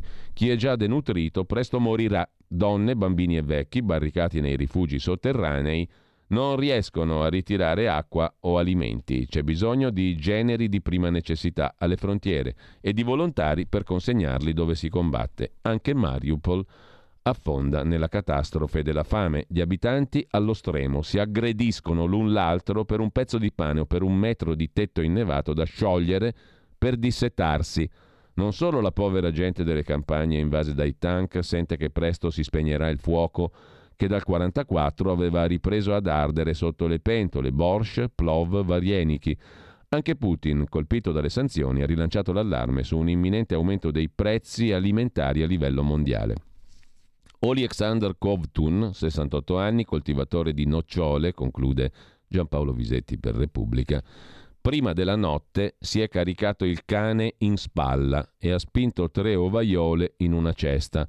Ha chiuso a chiave la porta della fattoria e non ha guardato il campo in cui avrebbe dovuto allineare le piantine di pomodori. Se n'è andato a piedi, col cane in spalla. In Romania, dice, magari per sempre. Mosca vuole rivedere gli ucraini morir di fame. Anche i giovani europei potrebbero fare la sua conoscenza, dice. Alexander andandosene dalla sua casa e dai suoi terreni. Eh, la foto, le foto che corredano il reportage sono quelle di un passaggio di una sorta di pagnotta nera di colore indescrivibile. Un'operaia di una fabbrica di pane regala due filoni a un ragazzo per strada in fila per trovare un po' di cibo nella pausa del coprifuoco e poi un supermercato a Shkira vicino a Kiev vuoto e anziani rifugiati in un seminterrato dopo i bombardamenti a Kharkiv. Così su Repubblica. Cos'è Holodomor? La carestia, dalle parole ucraine moriti e holod, causare la morte per fame, indica la drammatica carestia che si abbatté sull'Ucraina tra il 1932 e il 1933 di matrice staliniana, causando un numero di vittime tra i 5 e i 10 milioni, per metà bambini. Holodomor staliniano fu causato dalla collettivizzazione forzata delle terre e dalla requisizione dei prodotti decisi da Stalin. Alla carenza di cibo si aggiunse la violenta repressione con fucilazioni, arresti e deportazioni. In Ucraina il quarto sabato di novembre si celebra il giorno del ricordo del Holodomor. Lo Stato sovietico ne negò l'esistenza il dibattito storico-politico moderno si è diviso tra chi sostiene che l'Olodomor sia stato la conseguenza delle errate politiche di Stalin e chi invece lo considera uno sterminio intenzionale programmato. Il Parlamento ucraino e altri 15 paesi riconoscono Holodomor come genocidio. Lasciamo anche Repubblica e torniamo al giornale con Gian Michele Sin da Mosca. L'armata russa impantanata, ira del Cremlino sull'esercito. Errori strategici, mezzi obsoleti, personale inadeguato e macchina da guerra bloccata dalla resistenza, racconta. Dalla capitale russa l'inviato del giornale Gian Michalessin. Chiederemo all'esercito di dare informazioni. Sono le parole del portavoce del Cremlino Dmitry Pieskov risuonate dopo il bombardamento del reparto pediatrico di Mariupol. Non lasciano dubbi. A Mosca tira aria di tempesta. La decantata macchina militare ibrida del ministro della difesa Shoigu e del capo di Stato Maggiore Gerasimov non sembra girare al meglio. Lo dimostrano le cantonate strategiche con perdite di uomini e mezzi inanellate in questi 15 giorni di campagna ucraina. Errori inaccettabili alla luce degli oltre 1.400 miliardi di euro investiti nell'ultimo decennio per ammodernare l'inadeguato esercito ereditato dall'Unione Sovietica. Prendiamo l'aviazione, scrive Michalessin. Dove sono finiti i 440 aerei da combattimento messi in linea tra 2009 e 2020, fondamentali per annientare i centri di comando e comunicazione ucraini? Fin qui non si sono visti. I moderni bombardieri Su-34 sono stati avvistati solo nei cieli di Kharkiv, distante 40 km dal confine russo. Il tutto mentre 700 missili impiegati contro installazioni radar, aeroporti, centri di comunicazione sembrano aver mancato gli obiettivi. Un insuccesso che ha permesso alle antiaeree di Kiev di abbattere, si dice, almeno 4 Su-34. Ai caccia Su-30 e Su-35 e agli elicotteri Mi-28, equivalenti agli Apache americani in teoria, non sta andando meglio. Quando vengono impiegati per difendere le colonne di mezzi russi dispiegate sul terreno, finiscono spesso nel collimatore degli Stinger americani, i missili antiaerei che già negli anni Ottanta in Afghanistan facevano strage di velivoli russi. Ma il disgraziato bombardamento di Mariupol riserva altre domande. La principale riguarda il mancato ricorso alle bombe intelligenti. A differenza di quanto avvenuto in Siria, l'aviazione russa sta ricorrendo alle antiquate bombe gravitazionali, una scelta che oltre a moltiplicare il rischio di colpire civili, costringe i piloti a sganciare a bassa quota, esponendosi ai missili Stinger.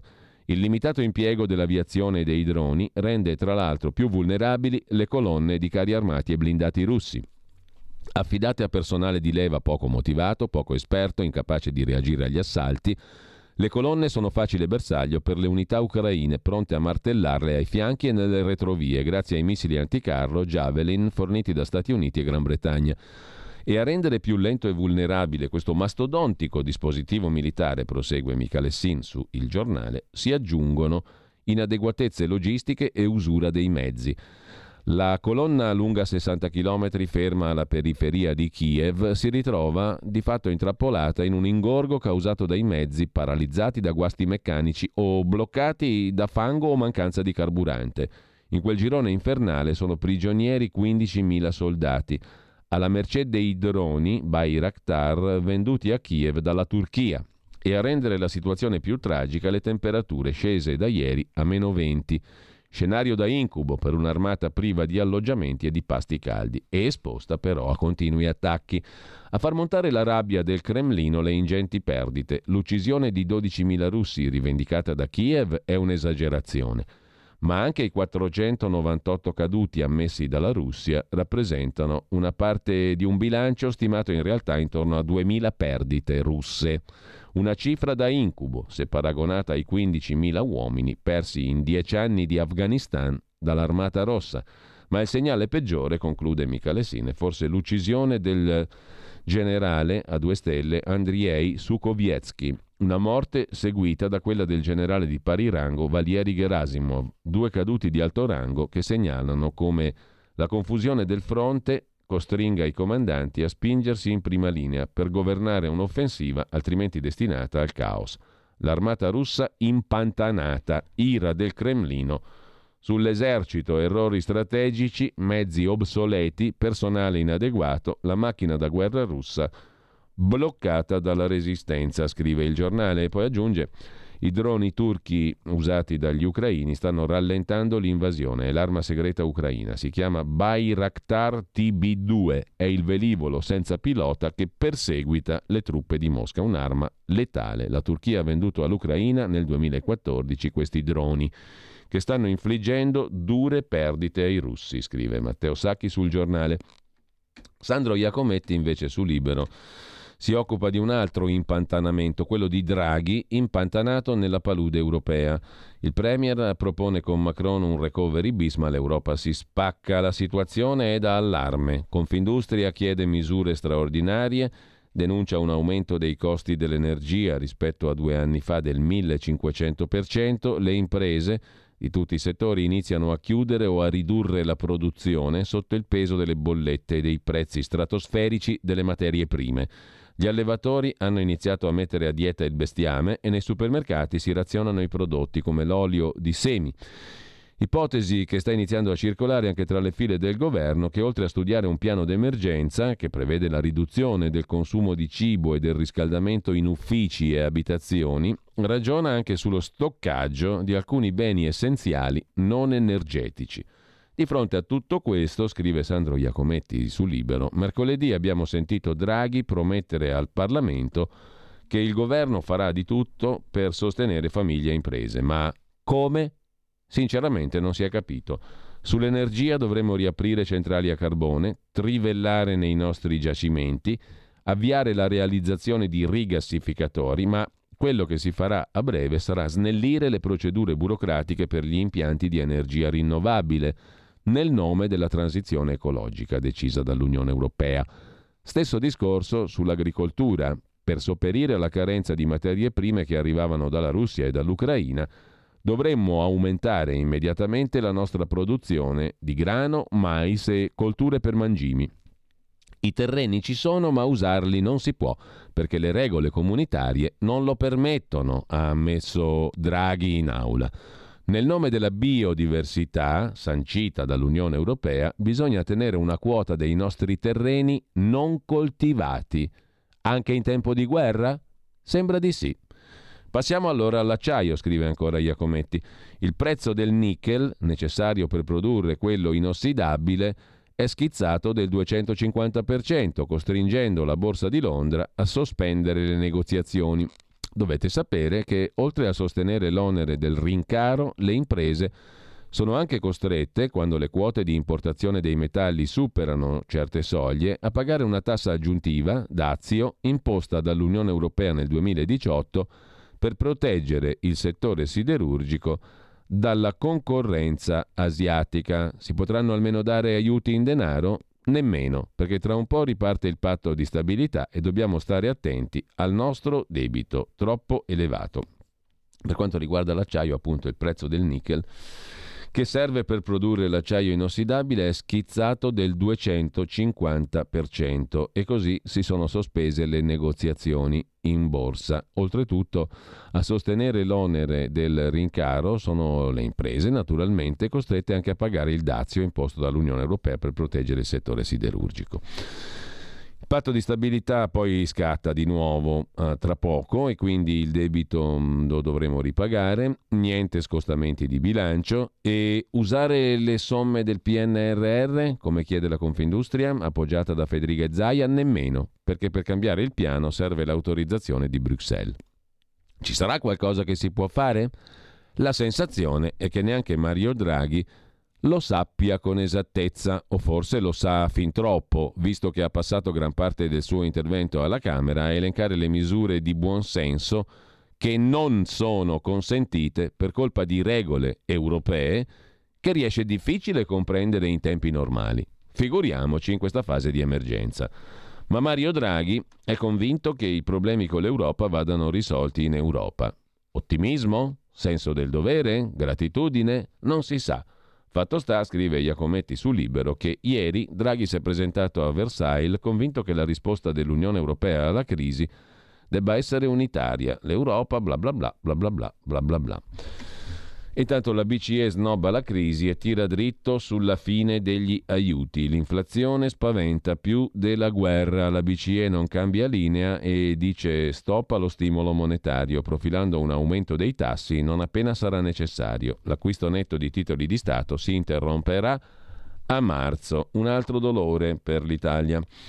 Sempre sul libro poi vi segnalo, mh, mm, torniamo invece alla questione bellica, il pezzo di Mirko Molteni a pagina 11, ora la minaccia è la guerra sporca, armi chimiche e termobariche. Mosca nei suoi laboratori ha messo a punto ordigni termobarici che risucchiano l'ossigeno e devastano tutto per 300 metri, ma anche l'utilizzo di una bomba atomica a bassa potenza potrebbe gettare il mondo nel panico e Putin ne ha 4.000, scrive Mirko Molteni su Libero.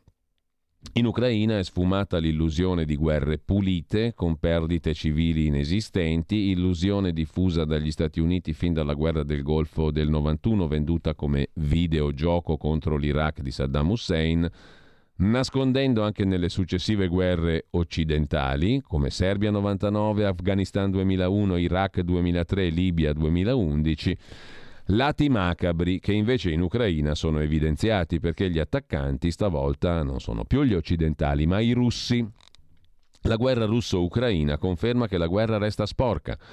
Riporta in auge carri armati e artiglieria come nella prima guerra mondiale e vede aggirarsi spettri di armi sporche indiscriminate. Ieri il ministro degli esteri, Lavrov, russo, ha accusato gli americani di aver impiantato centri segreti di sviluppo di virus mortali in Ucraina. Il Pentagono ha creato laboratori in Ucraina per armi biologiche, ha detto Lavrov. Riprendeva un rapporto del 7 marzo del generale Igor Kirillov, comandante dei reparti di protezione NBC nucleare biologico-chimico delle forze russe secondo cui i russi stanno distruggendo una rete di 30 laboratori biologici ucraini finanziati dagli Stati Uniti. L'ufficiale russo citava i laboratori di Lvov in cui si preparavano peste, antrace brucellosi. A Kharkiv e Poltava si lavorava su difterite e salmonellosi. Da Washington, la portavoce della Casa Bianca, Jen Psaki, ha rimbeccato Lavrov. La Russia, ha detto, l'americana, dispone ancora di armi chimiche e biologiche in violazione dei trattati e nella sua storia ha dimostrato di essere pronta a usarle. Il premier britannico Johnson ha aggiunto Putin può usare armi chimiche, è nel suo stile. L'abbiamo visto in Siria e in Gran Bretagna, l'avvelenamento di Sergei Skripal nel 18. Se davvero l'accusa di Lavrov è solo propaganda, scrive Mirko Molteni su Libero, fa il paio con la voce diffusa il 26 febbraio dal Parlamento ucraino sul lancio di, da aerei russi, nella regione di Sumi, di giocattoli, telefoni cellulari e oggetti di valore pieni di esplosivo. Voce che oltre a non trovare conferme è quasi fotocopia di false accuse che in tutte le guerre sono state portate ad aviazioni nemiche Già nell'Italia del 15-18 si favoleggiava di aerei austriaci con caramelle bomba. L'intelligence ucraina, scrive ancora Molteni, ha più volte rilanciato l'allarme su attacchi chimici come i gas nervini attuabili dalle milizie filorusse di Donetsk e Lugansk sotto falsa bandiera, cioè con uniformi ucraine per far incolpare Kiev. Qui siamo nel campo del possibile. Sebbene la Russia abbia firmato nel 1993 la Convenzione sulle armi chimiche in base alla quale avrebbe eliminato il suo intero arsenale entro il 2017.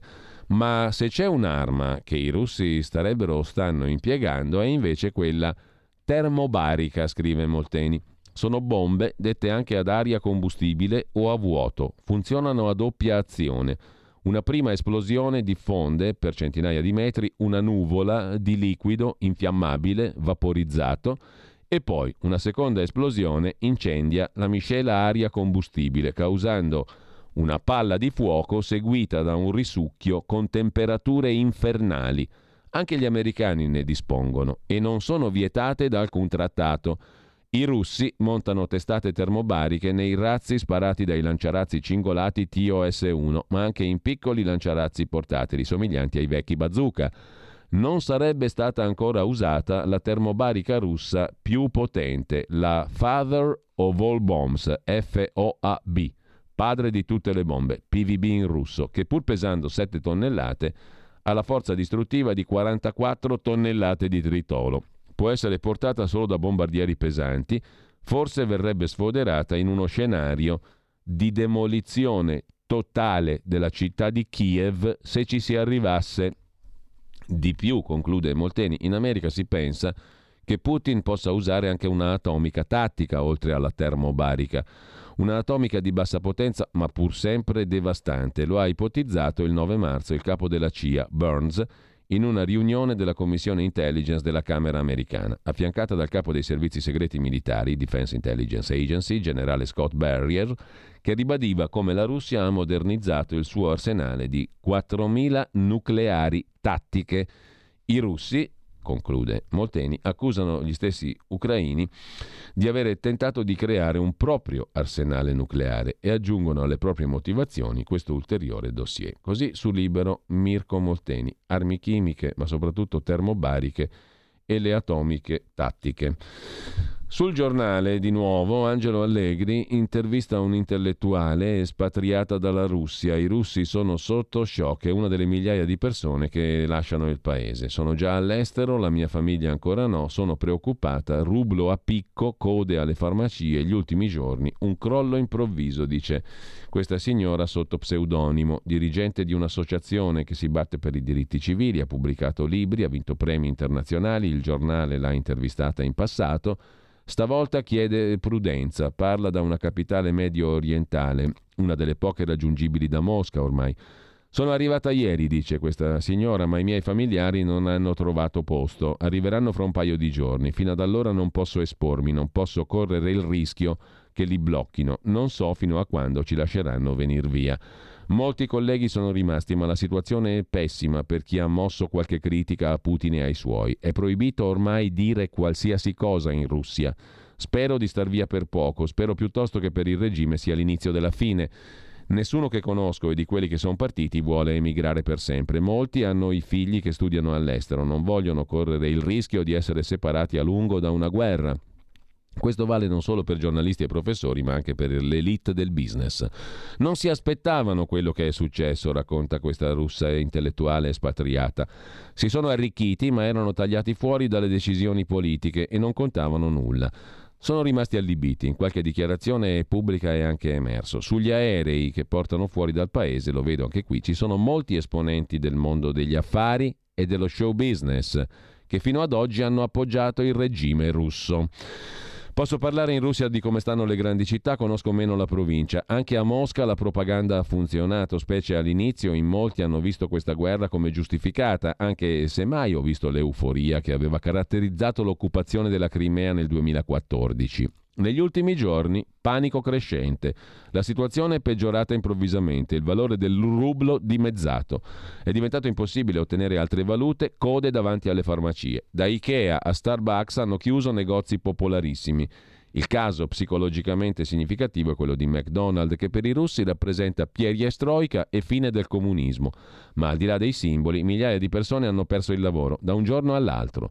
Siamo tornati all'autarchia assoluta, come se questi ultimi 30 anni non ci fossero mai stati. Un crollo improvviso in una settimana. Uno shock.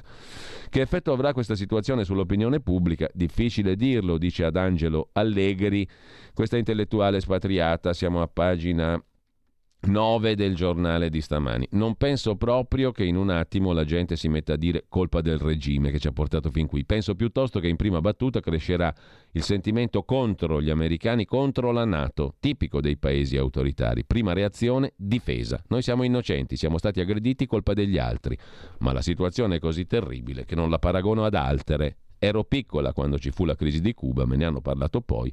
Ho vissuto gli anni 80-90, mai visto niente del genere.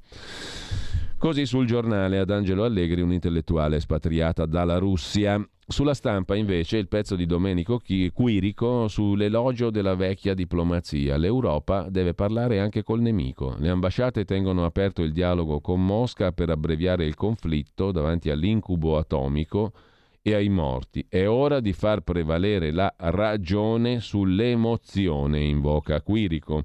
Nell'epoca di califfati e fanatismi religiosi, il diplomatico era diventato inutile. La prima regola è non demonizzare l'avversario, non definirlo animale, come ha fatto nel suo piccolo anche il ministro degli esteri italiano Di Maio rispetto a Putin. Quindi la necessità assoluta della diplomazia, sottolinea.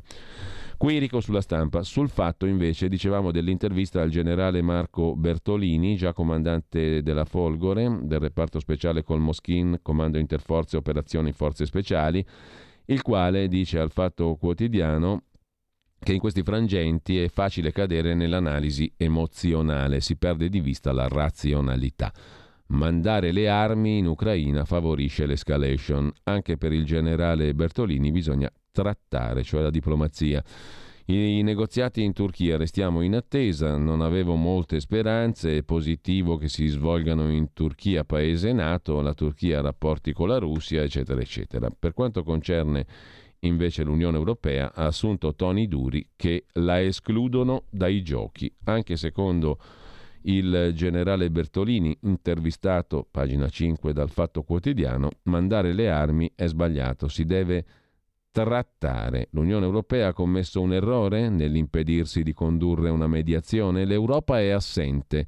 Non c'è dubbio, risponde il generale Bertolini, anche perché non ha una politica estera, per cui non avrà mai un esercito che di una politica estera è espressione. L'Unione Europea ha assunto toni duri, secondo me si è messa fuori dai giochi. Questo però potrebbe non valere per alcuni stati, come la Francia, che mantiene il dialogo con Putin, o la Germania. Entrambe guardano al dopoguerra, perché comunque un dopoguerra ci sarà e dovremo avere rapporti con interlocutori russi. Per fare questo credo che giustamente Francia e Germania cerchino di garantirsi qualche posizione. L'Italia è sparita, dice il generale Bertolini, dopo il fuoco di paglia della visita di Di Maio a Mosca e quella annunciata di Draghi, l'Italia è scomparsa. Chi parla per l'Italia è l'Unione Europea. Quanto alla scelta di inviare armi o la richiesta di no-fly zone sull'Ucraina, sono scelte che vanno verso l'escalation, riducono il dialogo e per quanto riguarda l'Italia, i più entusiasti per il rullare di tamburi sono quelli che più hanno trascurato le forze armate e la difesa dei nostri interessi nazionali e mi riferisco a tutti. Quando siamo passati da, all'esercito professionale portando da 300 a 100.000 gli effettivi, ogni parte aveva le proprie ragioni. La parte sinistra aveva la volontà di ridurre lo strumento militare, la destra pensava che aumentando i professionisti sarebbe aumentato il consenso nei suoi confronti. Il centro cattolico pensava che sarebbe venuto un mondo senza guerra. Tutti i partiti, conclude il generale Bertolini, si sono disinteressati delle forze armate. Ora i nostri migliori reparti si reggono sulla volontà dei comandanti e sulla disponibilità degli uomini a fare un lavoro che non interessa a nessuno. Andiamo adesso brevemente ad altri argomenti, altri articoli di oggi, ve li segnalo um, ancora um, su, in ordine, in successione. Intanto un'occhiata la diamo anche a Italia Oggi. Scuola punita dalla demagogia è una riflessione sul mondo scolastico di Domenico Cacopardo. C'è niente da fare, speriamo solo in un nuovo Parlamento. È da mezzo secolo che la scuola viene bersagliata e avvilita con esiti devastanti per la società, scrive Cacopardo. Dare agli studi il passo dei meno dotati non è una misura di parificazione e di eguaglianza, ma un provvedimento punitivo per i più dotati, per coloro che avendo voglia di apprendere si collocano nell'esigua minoranza dei primi delle classi.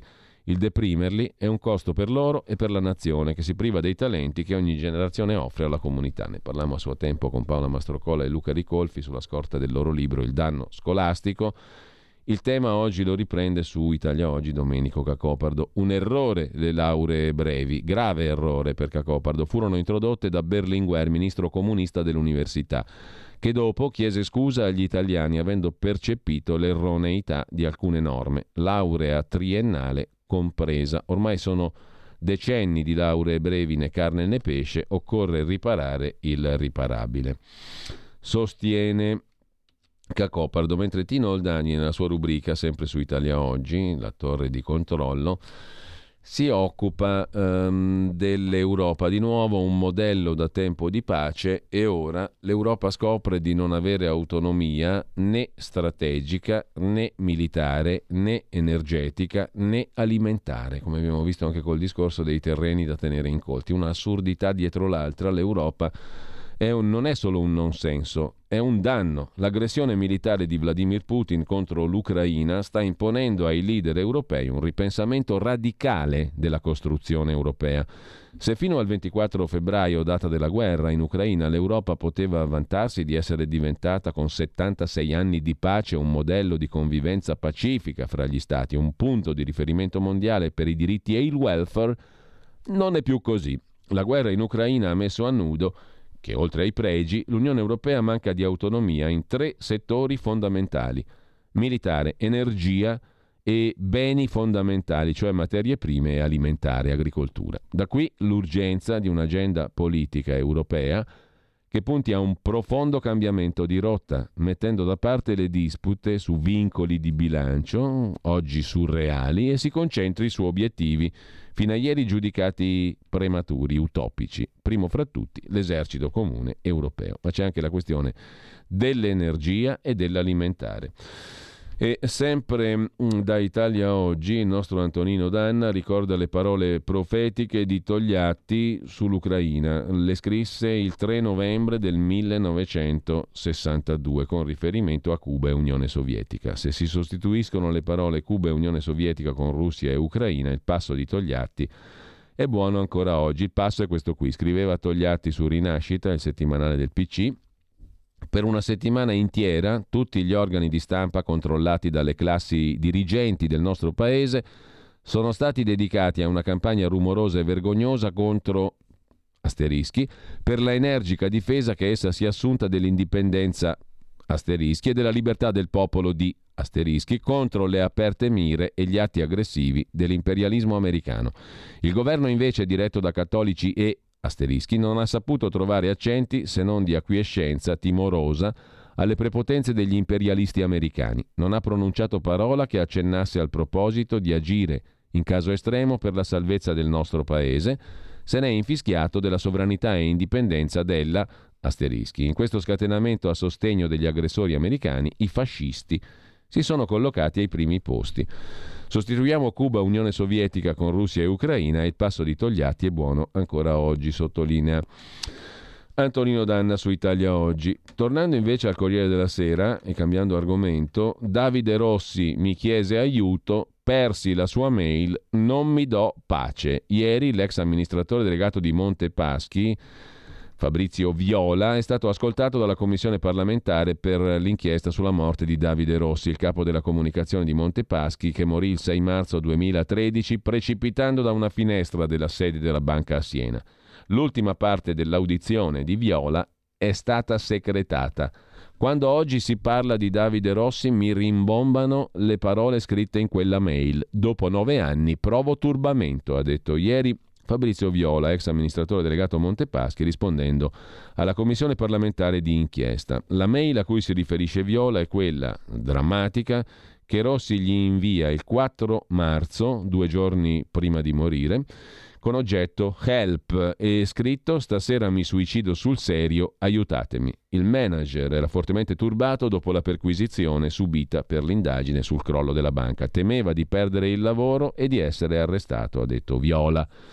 Prima, ricordando che in quei giorni era a Dubai in vacanza, Viola afferma quel giorno mi ero collegato attraverso il BlackBerry in una zona dove la connettività era instabile. Sono entrato in un blackout con Rossi di quattro ore. Quella email non ricordo di averla vista quel giorno e ammetto che l'oggetto era tale che non si può dimenticare. Quella email fu però letta da Valentino Fanti e Lorenza Pieraccini, capi della segreteria dei vertici. Perché nessuno dette un allarme?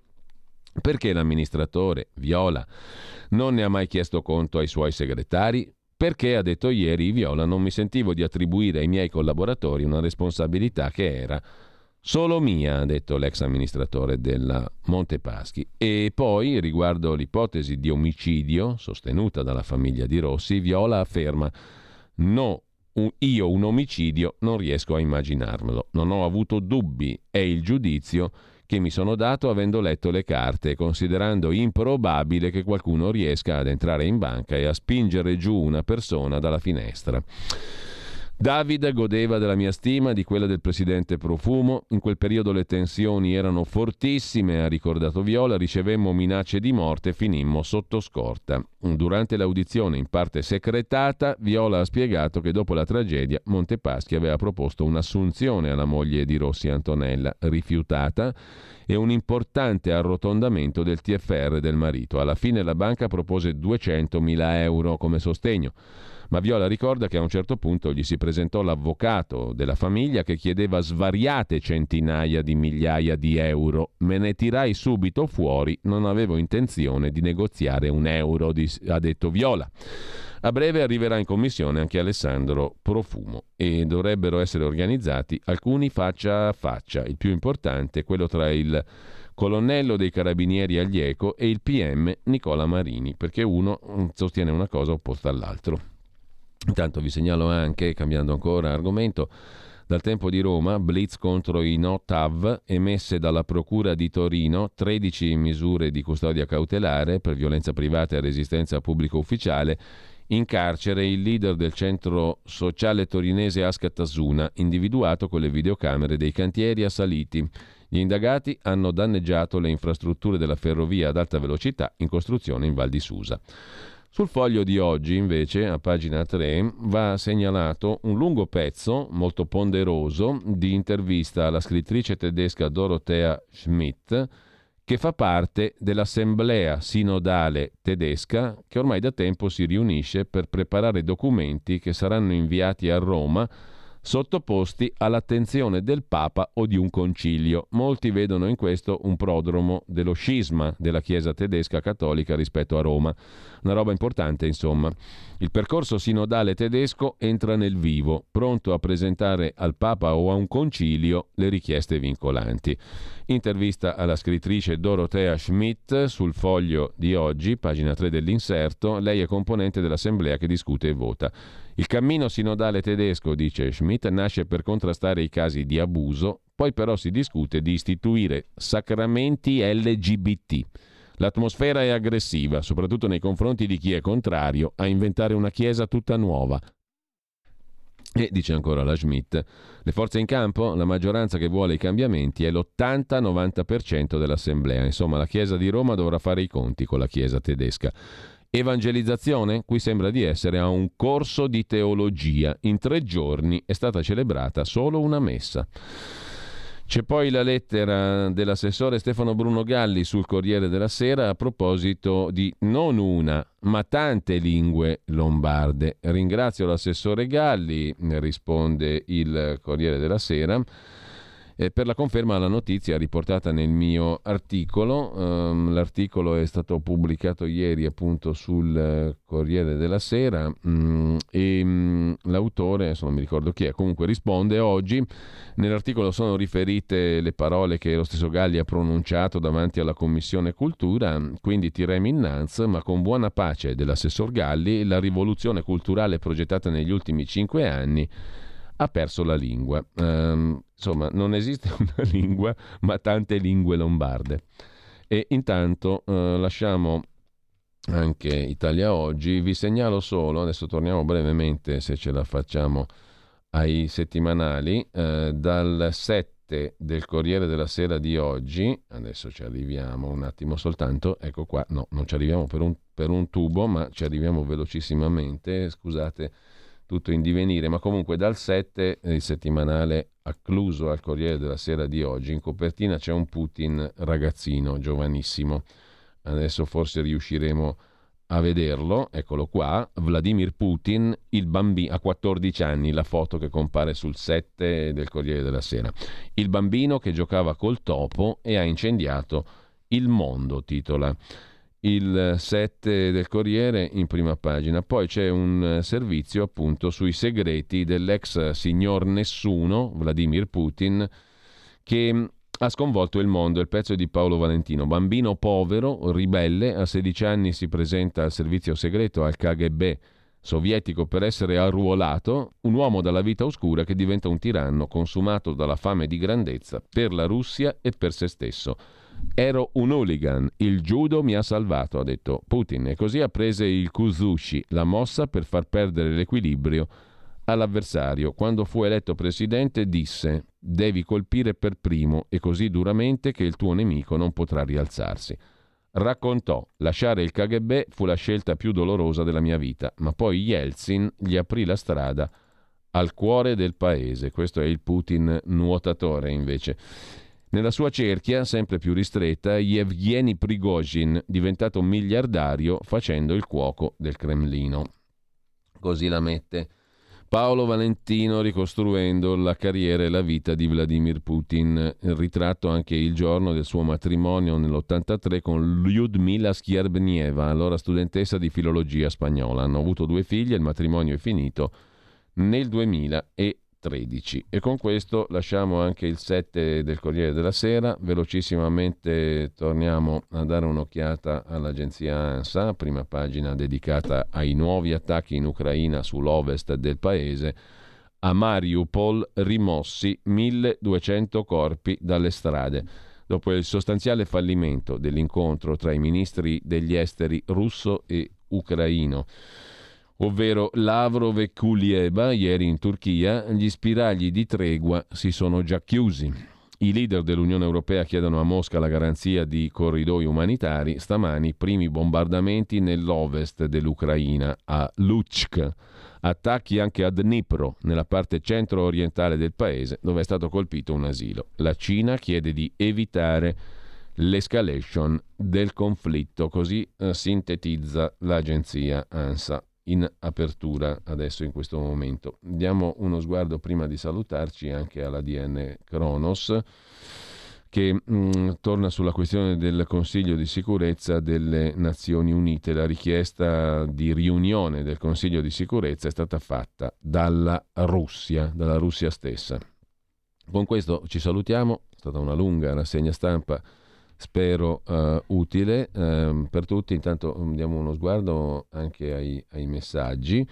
Scrive un ascoltatore al 346 64 27 756. Tutti vanno a fare le pulci e la radiografia alla Russia Giusto condannare l'invasione, ma stiamo facendo un casino che ci può portare al disastro. Stiamo sbagliando tutto, scrive Pino. No all'invio di armi, vuol dire solo altri morti e pericolo che il conflitto si allarghi. Bisogna avere il coraggio di dire le cose che pensiamo. Quel signore che guida il governo ucraino, secondo me, scrive Pino, fa male soprattutto ai suoi compatrioti se usa i toni che sta usando. Adesso tutti sono con gli ucraini, voglio vedere più avanti se sarà così, se non si fermano i combattimenti. Non facciamo gli ipocriti, i nostri figli la pagheranno cara. Mi sembra tra l'altro che Lavrov abbia detto chiaramente che se l'Ucraina riconosce la Crimea come territorio russo e l'indipendenza del Donbass sarebbero pronti a fermare i combattimenti. Perché Zelensky non lo fa?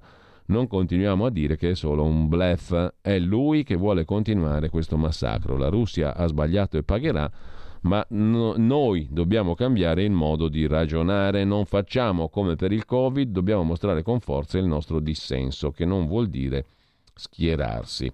Sono nata a Torino, scrive invece un'altra ascoltatrice, il torinese è ben diverso dal dialetto di ogni paese in Piemonte, per cui è vero che ci sono tanti dialetti. Beh, insomma, mh, mm, lo sappiamo anche in Lombardia, che il bergamasco non abbia molto a che fare con il milanese e il semancanunc, lo sappiamo anche noi.